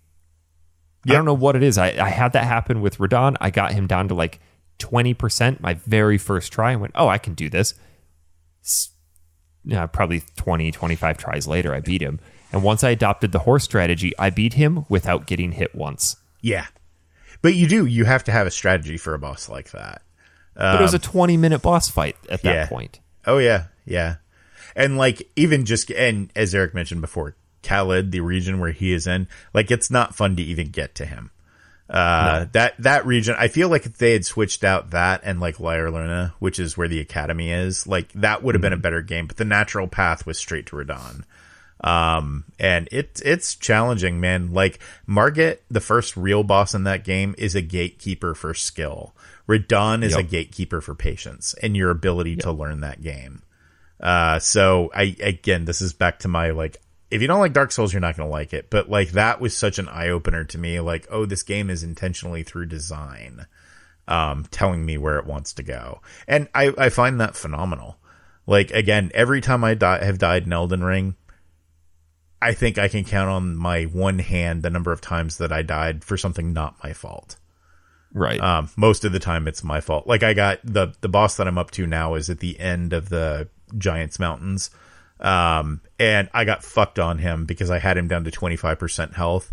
And then I got kicked offline because Elden Ring just patches whenever the fuck it wants. yep. Uh, I got kicked offline, and then after I get kicked offline, it's usually fine because you can play it online. But then my hits no longer registered damage. Oh, fun. Yeah, so I kept swinging at him for 20 more minutes, and then I finally just gave up and quit for the night last night. And I was like, nope, not today, Satan. Nope. You know, I don't need to be this angry at this right now. It's it's really sort of nonsensical. Yeah. Well, and if you're if you're a type of person that gets frustrated at games very easily, take a hard pass on this. yeah, well, and learn to give up. You you do. You have to walk. If you played this game for like three hours at a time, and you just hit a point where the game has taught you like this is how you have to play, and then it changes up the play style, and you can't get your head around it, fucking walk away. Like Yeah. I, I, some of the the best experiences I've had with Dark Souls is like, you know what? I need to go get a cup of coffee or I need to go get some lunch. And as I'm sitting there figuring, you know, like doing whatever it is I'm doing, I figure out the strategy for it, or I just totally let go of the brain space of like, okay, I have to walk forward with my shield up for a half an hour and go very slow. And it like, no, in this section, I'm running from a fucking chariot, which whoever designed the chariot can eat a dick. Oh Like- my god, yes. well, and then there's one section where you have to go against every every uh, intuition and jump on top of him. Yeah. Oh yeah. Like I'm I'm at I'm at a counter in Leyndell where I think it's the last chariot. Like cuz I've had 3 of them, right? I had the one in the opening area which can eat a dick cuz I did not want to do that, but I was like, "No, no, I'm not going out in the main area unless I get to this fucking opening dungeon." And I didn't realize like that is not an opening dungeon. No, That's like No, a it come is back not. 10 hours later dungeon. Um, but I powered through it. I got a great amulet out of it, so I was happy. But now I'm on the third one where it's like not just a jumping puzzle, but like a running jumping puzzle with scarlet rot and poison on you. Oh, and by the way, here's a bunch of midgets that have razor blades on sticks, and it's terrible. Oh, God. So like, it, I I do have sections of the game that I've just walked away from and kind of like not today. Um, Hil- hilarious enemies though too. I mean, you mentioned midget with sticks. He's he's not lying. They actually are. Midgets with sticks, yeah. Yeah. Oh, my favorite are the marionette soldiers who have four arms. Yep. Some of them have a bow and arrow in each hand. Others, my favorite, have a sword or a katana in each hand, and they'll come at you like a freaking helicopter, and then they'll just get so dizzy that they fall over in front of you. Just absolutely hilarious enemy. Yeah, I've died a bunch to the marionette soldiers, the ones with the crossbows that can just auto fire crossbows from both hands, and then I look like, oh, you never played the Dark Souls 3 DLC. Uh, but there's one section where it's gate kept by this puzzle fight, and there are literally a thousand archers out on the field, and they all fire at you at once in unison. And like every time you die, you're not just a character anymore. You're a character with a bunch of arrows. You're just a pincushion. And like I've come out like that with those fucking marionettes in sections where I was way too far from where I needed to be. like, oh, fucking damn it. oh yeah, the like in that magma, the the magma worm fight. Yep. You remember that early on? Like that whole Yep. section is gate kept by marionettes. And there were times where I was like, I need to put the seventy dollar controller down right now. They're frustrating, but well, there's a section by Raya Lucaria where there are hot air balloons in the oh, sky yeah. with marionette soldiers suspended below them. yep. there's there's no shortage of creativity in this game and it's just breathtaking the amount of care and attention there's so many times where i've come up and just looked at a vista and stopped like man that's cool Yeah, and I mean, like, I, take Raya Lucaria. Like, if you step back and look at that from afar, it looks like a Disney castle. Like, so and the way cool. it's animated from certain angles and the clouds, and like, especially my other favorite thing is the use of birds for scale in this game. yep um, because it feels a lot like in Demon's Souls when you reach the old one and you like, how big is this thing? And then you see the flock of seagulls go by it and you're like, oh shit, I'm going to die, you know, because it's the size of the Chrysler building compared to you. Um, and they do that a lot in Elden Ring. Like, and I don't know if it's on the PlayStation 4 version. I guess I should go play that at some point. Um, but like definitely in the PlayStation 5 version, like it's very visually, um, convincing that it's a real world because stuff is oftentimes just happening in the background. Like rabbits are running from foxes or birds are taking off from here or there. Hell, enemies are fighting out in scripted ways on the fields at times. yep draw distances are colossal too Yeah. Which is why I'm so sure the frame rate is not great.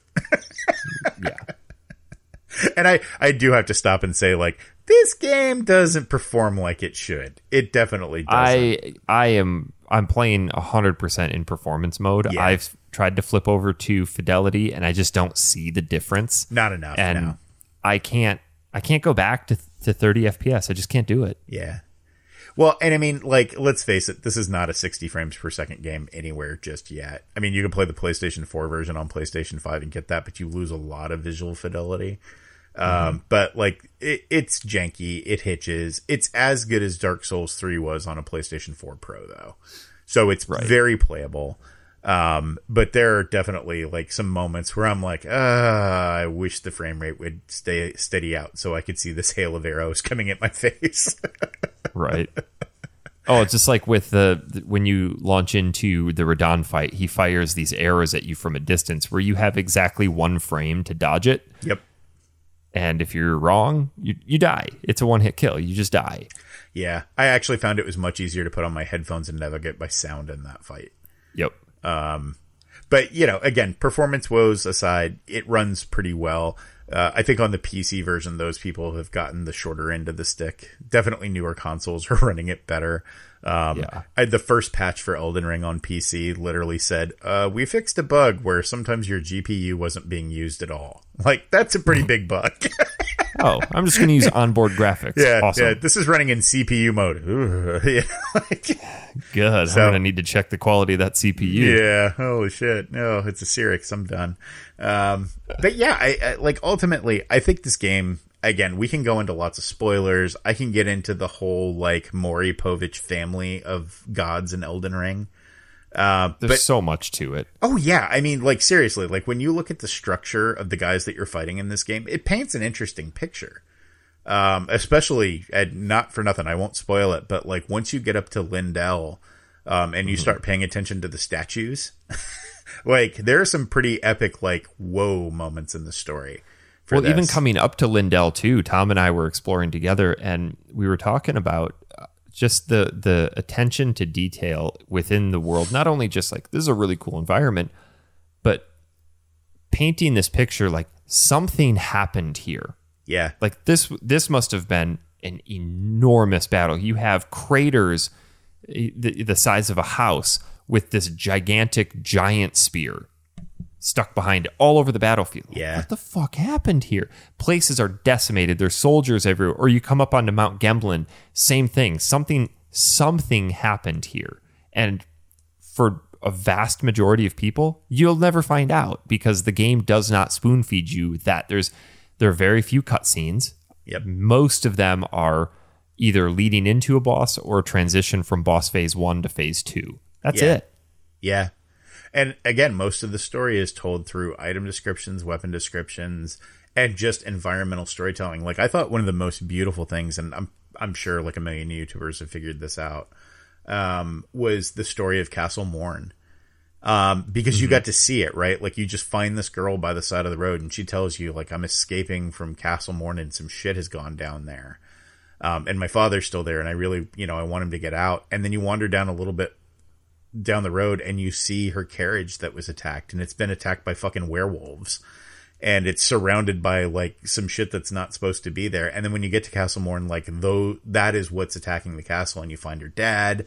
You can eventually bring her dad back to her. But like none of it is spoon fed to you. You have to figure Yeah. out what happened and why it happened to these people you know like just from looking around at the environment and that to And me at the is, end of the day, it doesn't matter at all to no, the story. No, no. I mean, it's like a French film. Fucking everybody's going to die. But Yeah. like the important thing is why they died.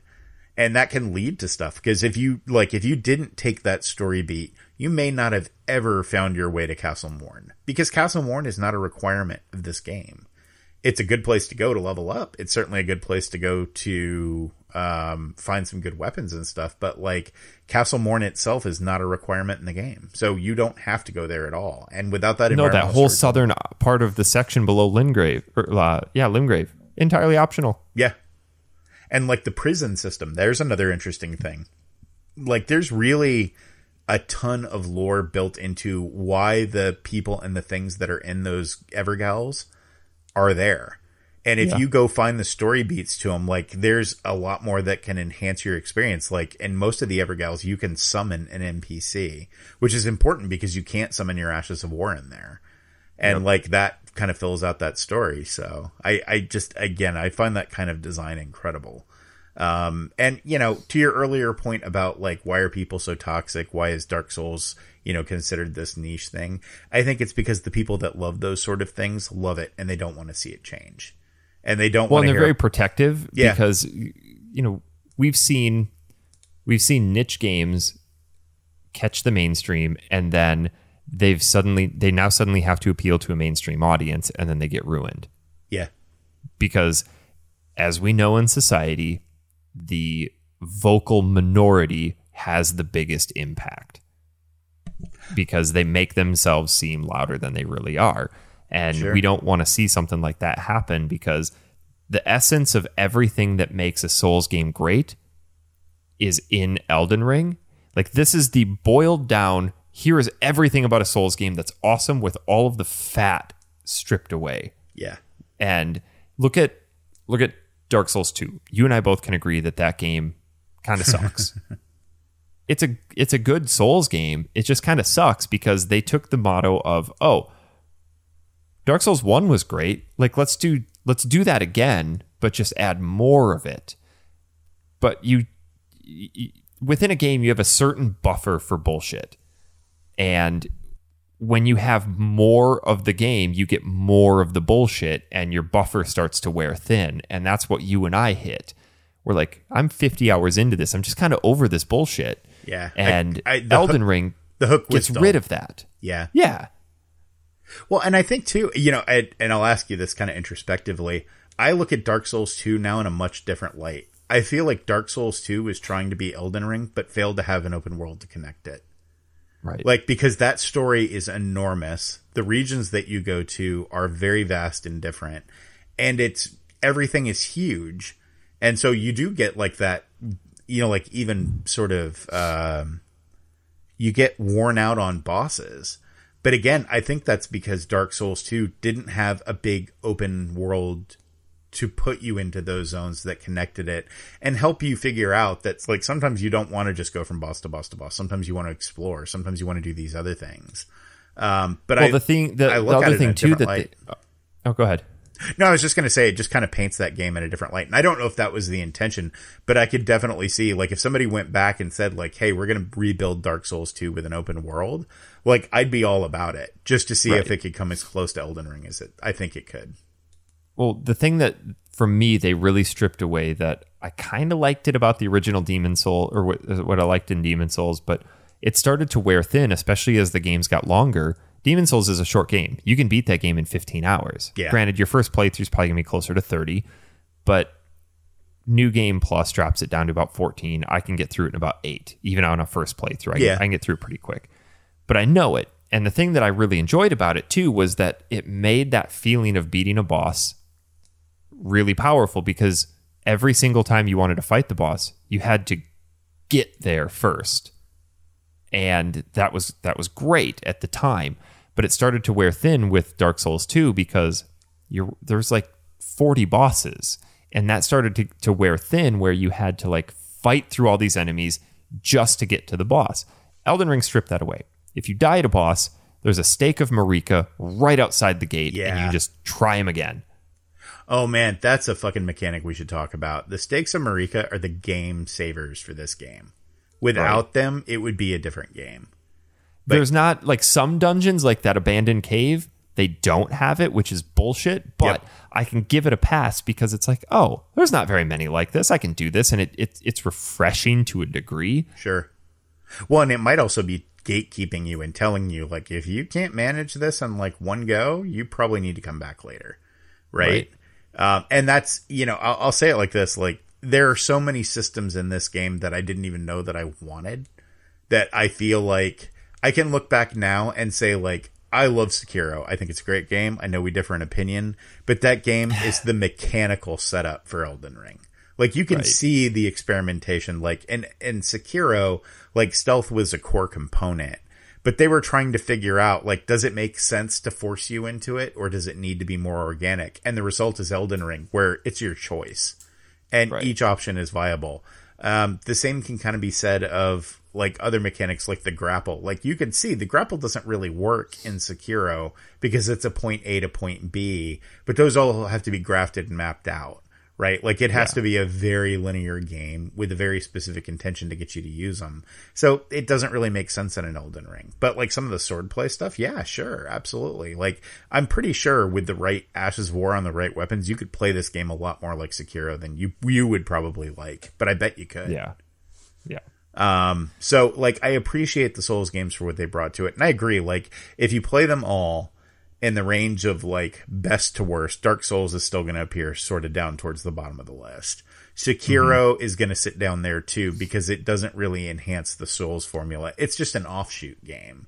but like as you progress through Dark Souls 1, 2, and 3, like you can see a very specific of evolution towards Elden Ring. Um, right. that I couldn't see before I played it because again, all of these systems that have worked in previous games are all kind of commingled and like Eric said, to strip the fat out and figure out what's actually necessary to make a game fun and what's not. And that's man, that's incredible. When somebody hits so, the nail right on the head, it's like hearing a home run. You just know it's it's right. Yeah. So in the hierarchy of souls, we could we could spend months talking about this game, sure. and you know I think it, it might behoove us to uh, put a pin in it. But in the hierarchy of Souls games, where does this now fall for you?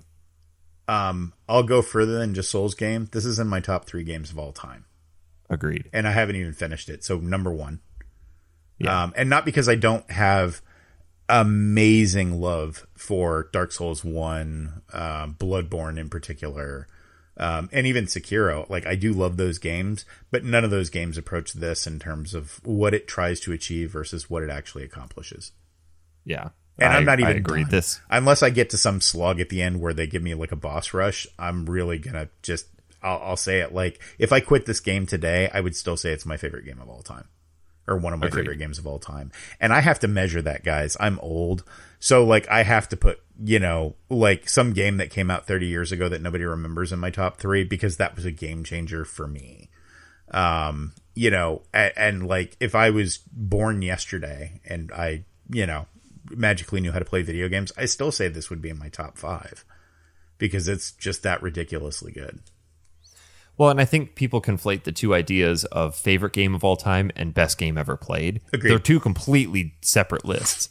This is the best game of all time that I've played. Yeah. But it's now also one of my favorite games I've ever played. Yeah. And that's very rarely a thing, right? Like just because it's the best game doesn't always make it in your top 3 because you right. have uh empathy.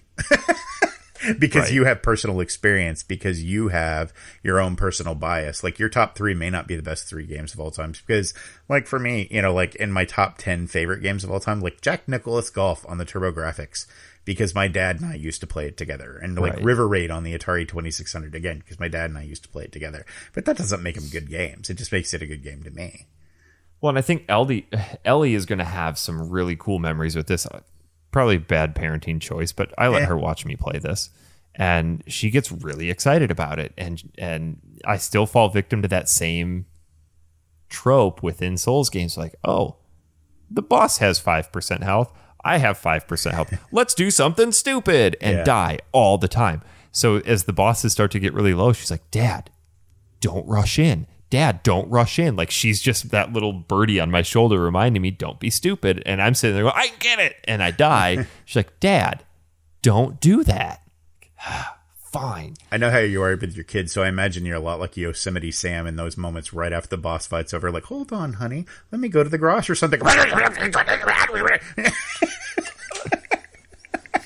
yeah, it's it, it's fantastic. I think you know, to kind of circle back to what we originally started talking about with this, if this game piques your interest, ask yourself why. Why are you interested in it? Are you interested in it because everybody else is? Or are you interested in it because you know what it is and you're ready to actually like try that style of game? But my my sincere, wholehearted recommendation is know what you're getting into before you get into it because we've all been there where we've bought a game at full price and went, this isn't what I thought it was going to be. And you just, you, you regret it and you'd be doing yourself a disservice. I'll, I'll say it again. This game is not for everyone. And I, I know that probably sounds elitist, but I always try to make like genuine recommendations to people, especially my friends, based on what I know they're interested in and and their own personal gaming tastes and style. I've had plenty of friends like, no, this game would not be good for you. You just you personally probably wouldn't like it, and I'm going to save you the money. But you're welcome to try it, but just know that my knowledge of you and what you play and how you play might not be the best fit. Give it a shot if you want to, but here's all the information. Sure. And I mean, and you're right. It's not a universal game. Um, I, I wouldn't recommend somebody who only played Call of Duty and, you know, Amazing Gun Killer 7. I, I wouldn't recommend that they play Undertale either. So No. like it's in that same vein. Like again, you you got to know what you like, and one of those things is going to have to be challenge. Yeah. Can you can you moderate your emotions enough because if you if you get killed in a multiplayer game and yell and scream at the TV about something being, you know, cheaters, hackers, whatever, like Stupid, unfair. yeah, you're going to struggle. And it, it may be a good way to like temper that. But, you know, it's really hard to explain to someone who's never played a Souls game what a Souls game is because there's nothing else to compare it to. I agree. And like that core underlying concept, and it is really frustrating for me to say this uh, because I know how it sounds. I swear to God, I do. And I don't mean this in an elitist way. If you die in Elden Ring, it's your fault. 100%. It's never the game's fault. Yeah. Rarely. Like in most of the Souls games, that's true.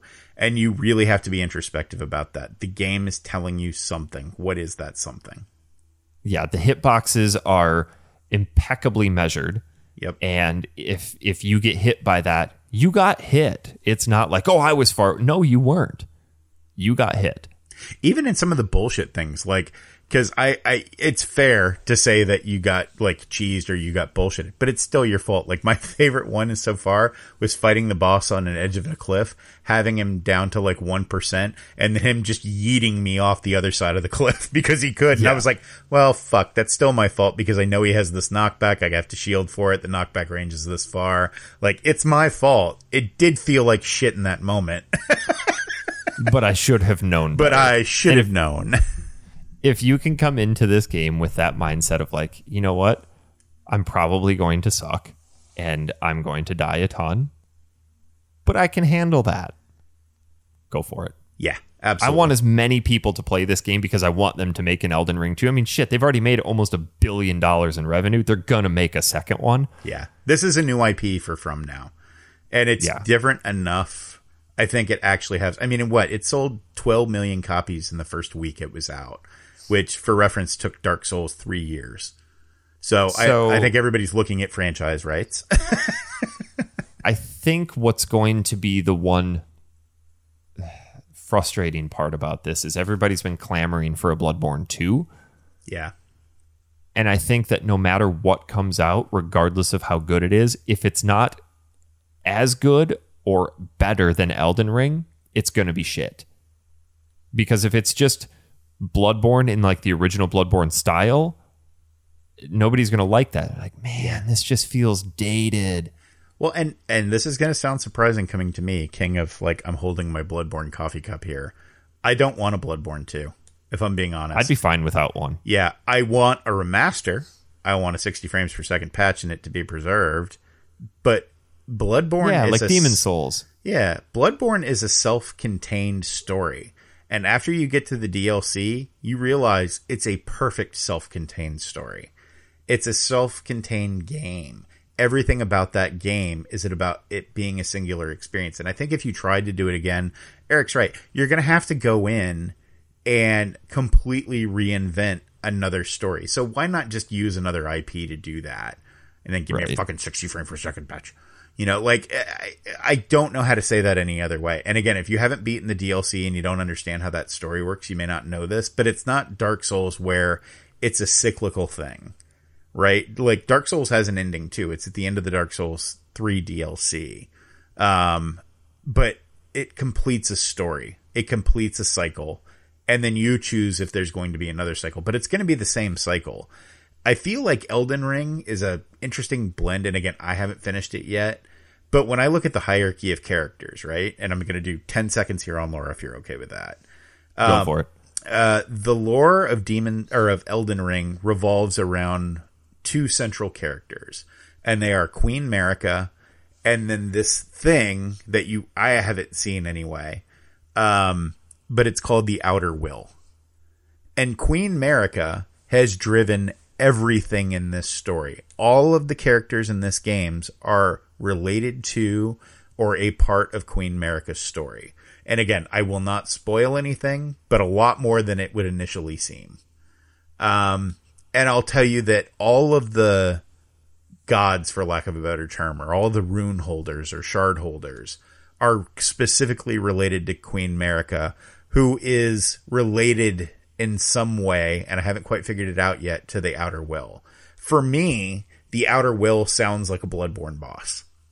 Mm-hmm. Because it exists outside of this very material world that Queen Marika lives in and drives her. And in fact, the central, and I'm not spoiling anything, it, it says very specifically, like in the initial trailers and really even in the story setup, the story of Elden Ring is about Queen Marika breaking from the outer will and shattering the Elden Ring. And then the conflict that you see out on the battlefields and through the storytelling is about the two factions of deities in that world that either agree with her or disagree with her. So for me, like, this is the next Bloodborne, right? Because Bloodborne right. is about the accidental discovery of something like the outer god, right? Or something like the outer presence or, or whatever it's deemed to be in outer, the outer will. Bloodborne is about the accidental discovery of that outer will, outer god, and then everything that happens as a result of it. But nothing really matters after you discover that outer will because your whole world is now based on that concept of that existing. And I feel like Elden Ring could really set up to be kind of a spiritual successor to Bloodborne. But again, I haven't reached it, um, the end to find out yet. And I'm sure like there's going to be a lot open to interpretation. I've beat three bosses so far that have presented a different scenario for how the game should end. And I'm assuming that that's going to lead to at least three different possible endings or three different paths. Yes. Um, there are definite I'm, different endings. I'm guessing there's probably more than that. Um, but I'm, you know, like to me, this is a spiritual successor to Bloodborne because it's the same basic concept. Maybe Queen Marika discovered the Outer Will by accident, or it found her, but it doesn't matter because it's now involved with her life, her, her culture, her people, and here's the effect on it. So again, right. I don't need a Bloodborne 2. I got it. You know, right? And in a lot of That's ways, Dark point. Souls was like it. That's a good point. Yeah, I am fully, thoroughly hooked. Um, I think that we all know that I tend to bounce between games pretty easily. I'm fully hooked on this. I've been looking forward to Tunic for as long as I can remember. Yeah. Came out on Friday. I played 30 minutes of it and immediately booted back up Elden Ring. Do, do you 10 find, seconds on what's that? Do you find that draw like as you're sitting there just working on something else? Oh, I was thinking about Elden Ring. That's probably not good. You know, yes. I'm at a doctor's appointment. Really wish I wasn't here so I could be playing Elden Ring. That's probably not good. Yes. You know, I definitely have that sense of like, I need to get back and play Elden Ring. I need to finish this meeting so I can do that. Well, and now that my my work computer, my work desk is downstairs in my game room, it's like, God, this uh, Elden Ring's right there. Yeah, it's right there, and I've got that collector's edition box from you. Yep on the shelf behind me that I can see in my webcam during meetings. like it's Elden Ring. It's like right there. It's just everywhere. It's yeah, a true story. I, I actually found myself like, oh, I want to play this a little too much. So like, I actually literally spent the, the last week in my office so I could focus. So I mm. could hmm. break that trend of like, ooh, I'm off work. I'm going to go straight and play Elden Ring. Like I got other shit in my life I got to do. So right. I, I'm an adult. Yeah, I got I got to break those habits when I see them popping up. But uh, yeah, it's definitely a, a draw. Uh, so, twenty yeah. seconds on on Tunic. I I fully intend to play more of it. It is the best of Zelda mixed with the best of Souls. It's a great little mesh together, top down isometric Zelda style. The coolest aspect of the game is that it doesn't tell you anything, it just says figure it out and you collect these little pages from instruction man- that make it look like an instruction manual from the 90s say, complete with art style um, exactly how they would look from you know link's awakening when you'd open it up and, and be reading that. So that's sort of how things get deciphered throughout the game. You learn new information. There's some english there's some runic arcs in there or uh, some uh, archaic runes in there that that help you decipher certain things, but you collect these different pages and fill that out and create an instruction manual.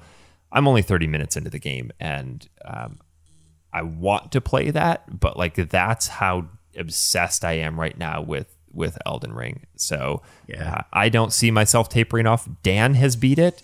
Tom, I think, is he's like 30 hours ahead of me, but we're still pretty close to the same place in the overall like trajectory of the game.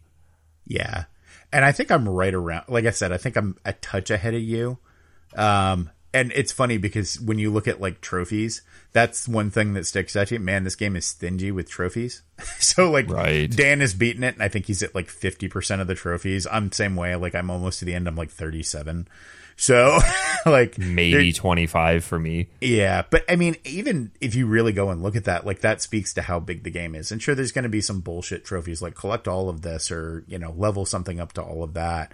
But most of the trophies that I've found have been based on bosses or new areas that I've been into. So again, that leads me to believe that I am missing at least something, if not a lot. Oh yeah. So, So, I'm going to be stuck on this game for months to come. Well, let's not get ahead of ourselves. For quite a time to come. So, uh, Yeah. I'm I'm sure that in future shows we're going to talk quite a bit about this, especially once it gets to the point where we've all beaten it and we can like gush over the ending and where we think things are going to go from here and new things we've discovered. But I think that we've done quite a quite a justice to the initial impressions of the game. Play it! yeah. If you think it'll be good for you. If you think it'll be good for you. Yeah. I'm going to sit here and try and dig out of my pile of Elden Ring boxes. You bought you you know i guess you and i both understand the appeal of buying more than one copy of a game but i think that you may have gone overboard how many have. copies did you end up buying So- seven so I have three left after selling four. That's that's my way of committing. Uh, so yeah, I bought. Um, I knew you were gonna want one. I know you said up front like, "Oh, I'm not gonna order it," but I knew the second it come out, you'd be like, "I want it." So I bought you one, which is just what I do now. Like you're gonna want it eventually, so I'll just keep it. Um, for the record, you know, if so anybody knows, like, no, I didn't use a bot to get any of these. Um, I bought several collection editions from several different vendors, and I bought like one from each. Um, but I also managed to get a hold of a premium collector's edition, which I opened because it's not technically sealed, uh, and then realized that it has some assembly required, and it's worth a little too much money for me to be screwing stuff together. Um, but the interesting thing was, yeah, so I have three collector's editions right now, one for PlayStation 5, one for Xbox, and I think I have one for PlayStation 4 that somebody else has spoken for. Um, and then I have this helmet edition. The odd thing about my helmet edition um, is that they're they they professed when they put these out like there are only going to be six thousand of these. Um, so each one got a certificate of authenticity that told you what numbers your were, your what numbers uh, helmet you got, and mine has a certificate, but it, the certificate number is blank. So in doing a little bit of research, I found some other people that have this too, and the the story as it goes, and I have no idea of verifying if this is true, but it seems logical. Was that Namco had originally only intended to sell six thousand of them. They ordered six thousand one hundred and fifty of them, and I'll get to that number in a second because it's specific uh, for returns, damages, replacements. Hey, we've got some influencers we want to give some to. Uh, but then somebody on the US Namco Bandai site, which was the only place you could buy this premium edition that came with the helmet, um, somebody on the US site after the 6,000 had sold out said, Oh yeah, don't worry. We're going to sell these in the US and made a commitment to them. So they didn't have any units left to sell. So they broke into that 150 of damages and replacements. And that was all that was sold in the US. Um, and then so there are no more damages, repairs, or returns. Well, I, I, again, you kind of take stories like that as a collector with like, yeah, you know, nudge, nudge, wink, wink. I'm sure that's what happened. Uh, but I looked on the side of the outer packaging in which my premium edition came, and it's number 57 of the 150.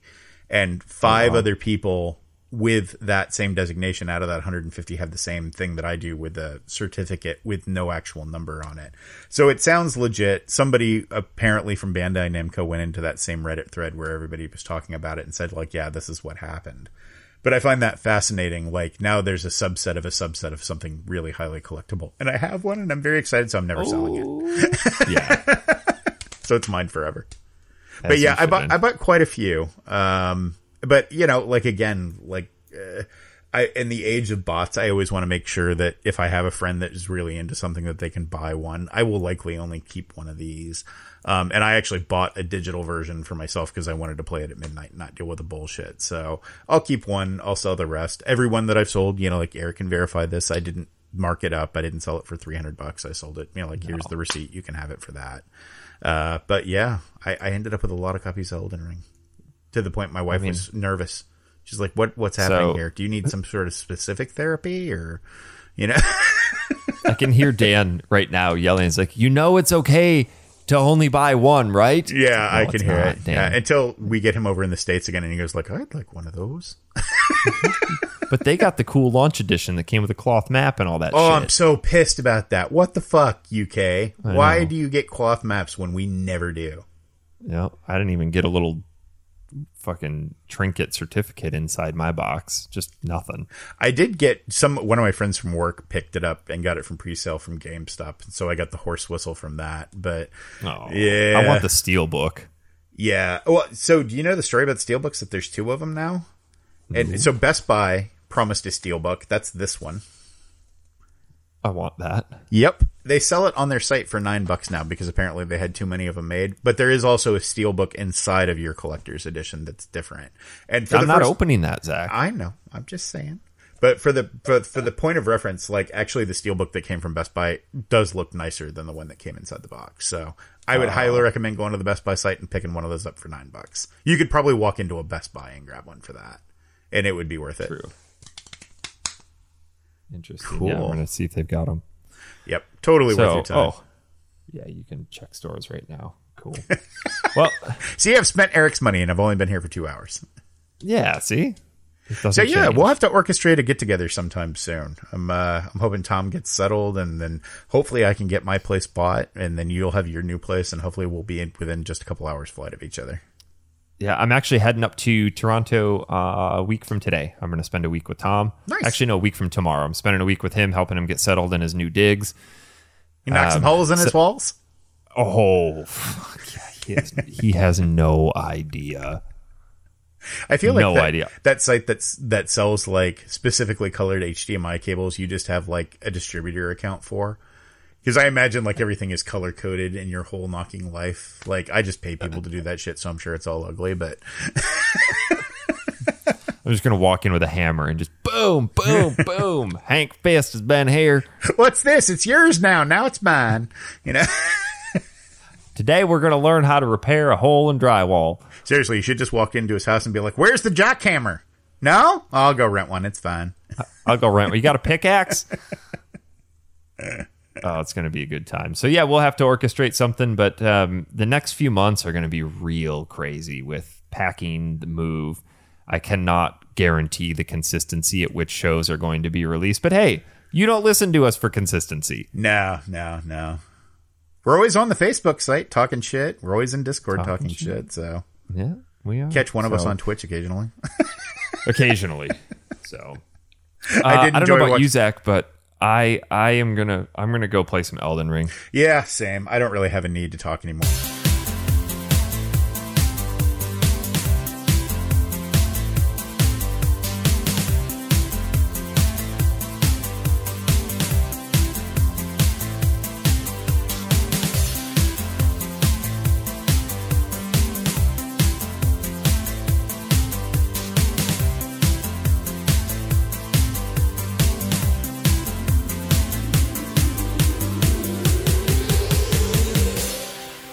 This episode of Factory Sealed is brought to you by our wonderful Patreon sponsors, with an extra special thank you to Zach Foley, Santos Lopez, Sarah Irvine, Jeremy Lucas, Samuel Chun, Miles Prower, John Weaver, Jordan Lawfree, Stephanie, Thomas McGrew, Richard Cutress, Phil Gartside, Mark Marcheshi, Jason McGill, Haitani, Wes Rainey, Sholto, Dalton Suter, Mark Haddock, Colin Neblo, Juliet Breslin Romano, Gus Robin, Hesley Hattie, Elliot Hughes, Aaron Lanning, Brandon Meyer, Cody Halverson, Greg Plummer, Johan Vickerborn, Robert True, Julian Santucci, J.H., Martin, and Thomas L. Roderick.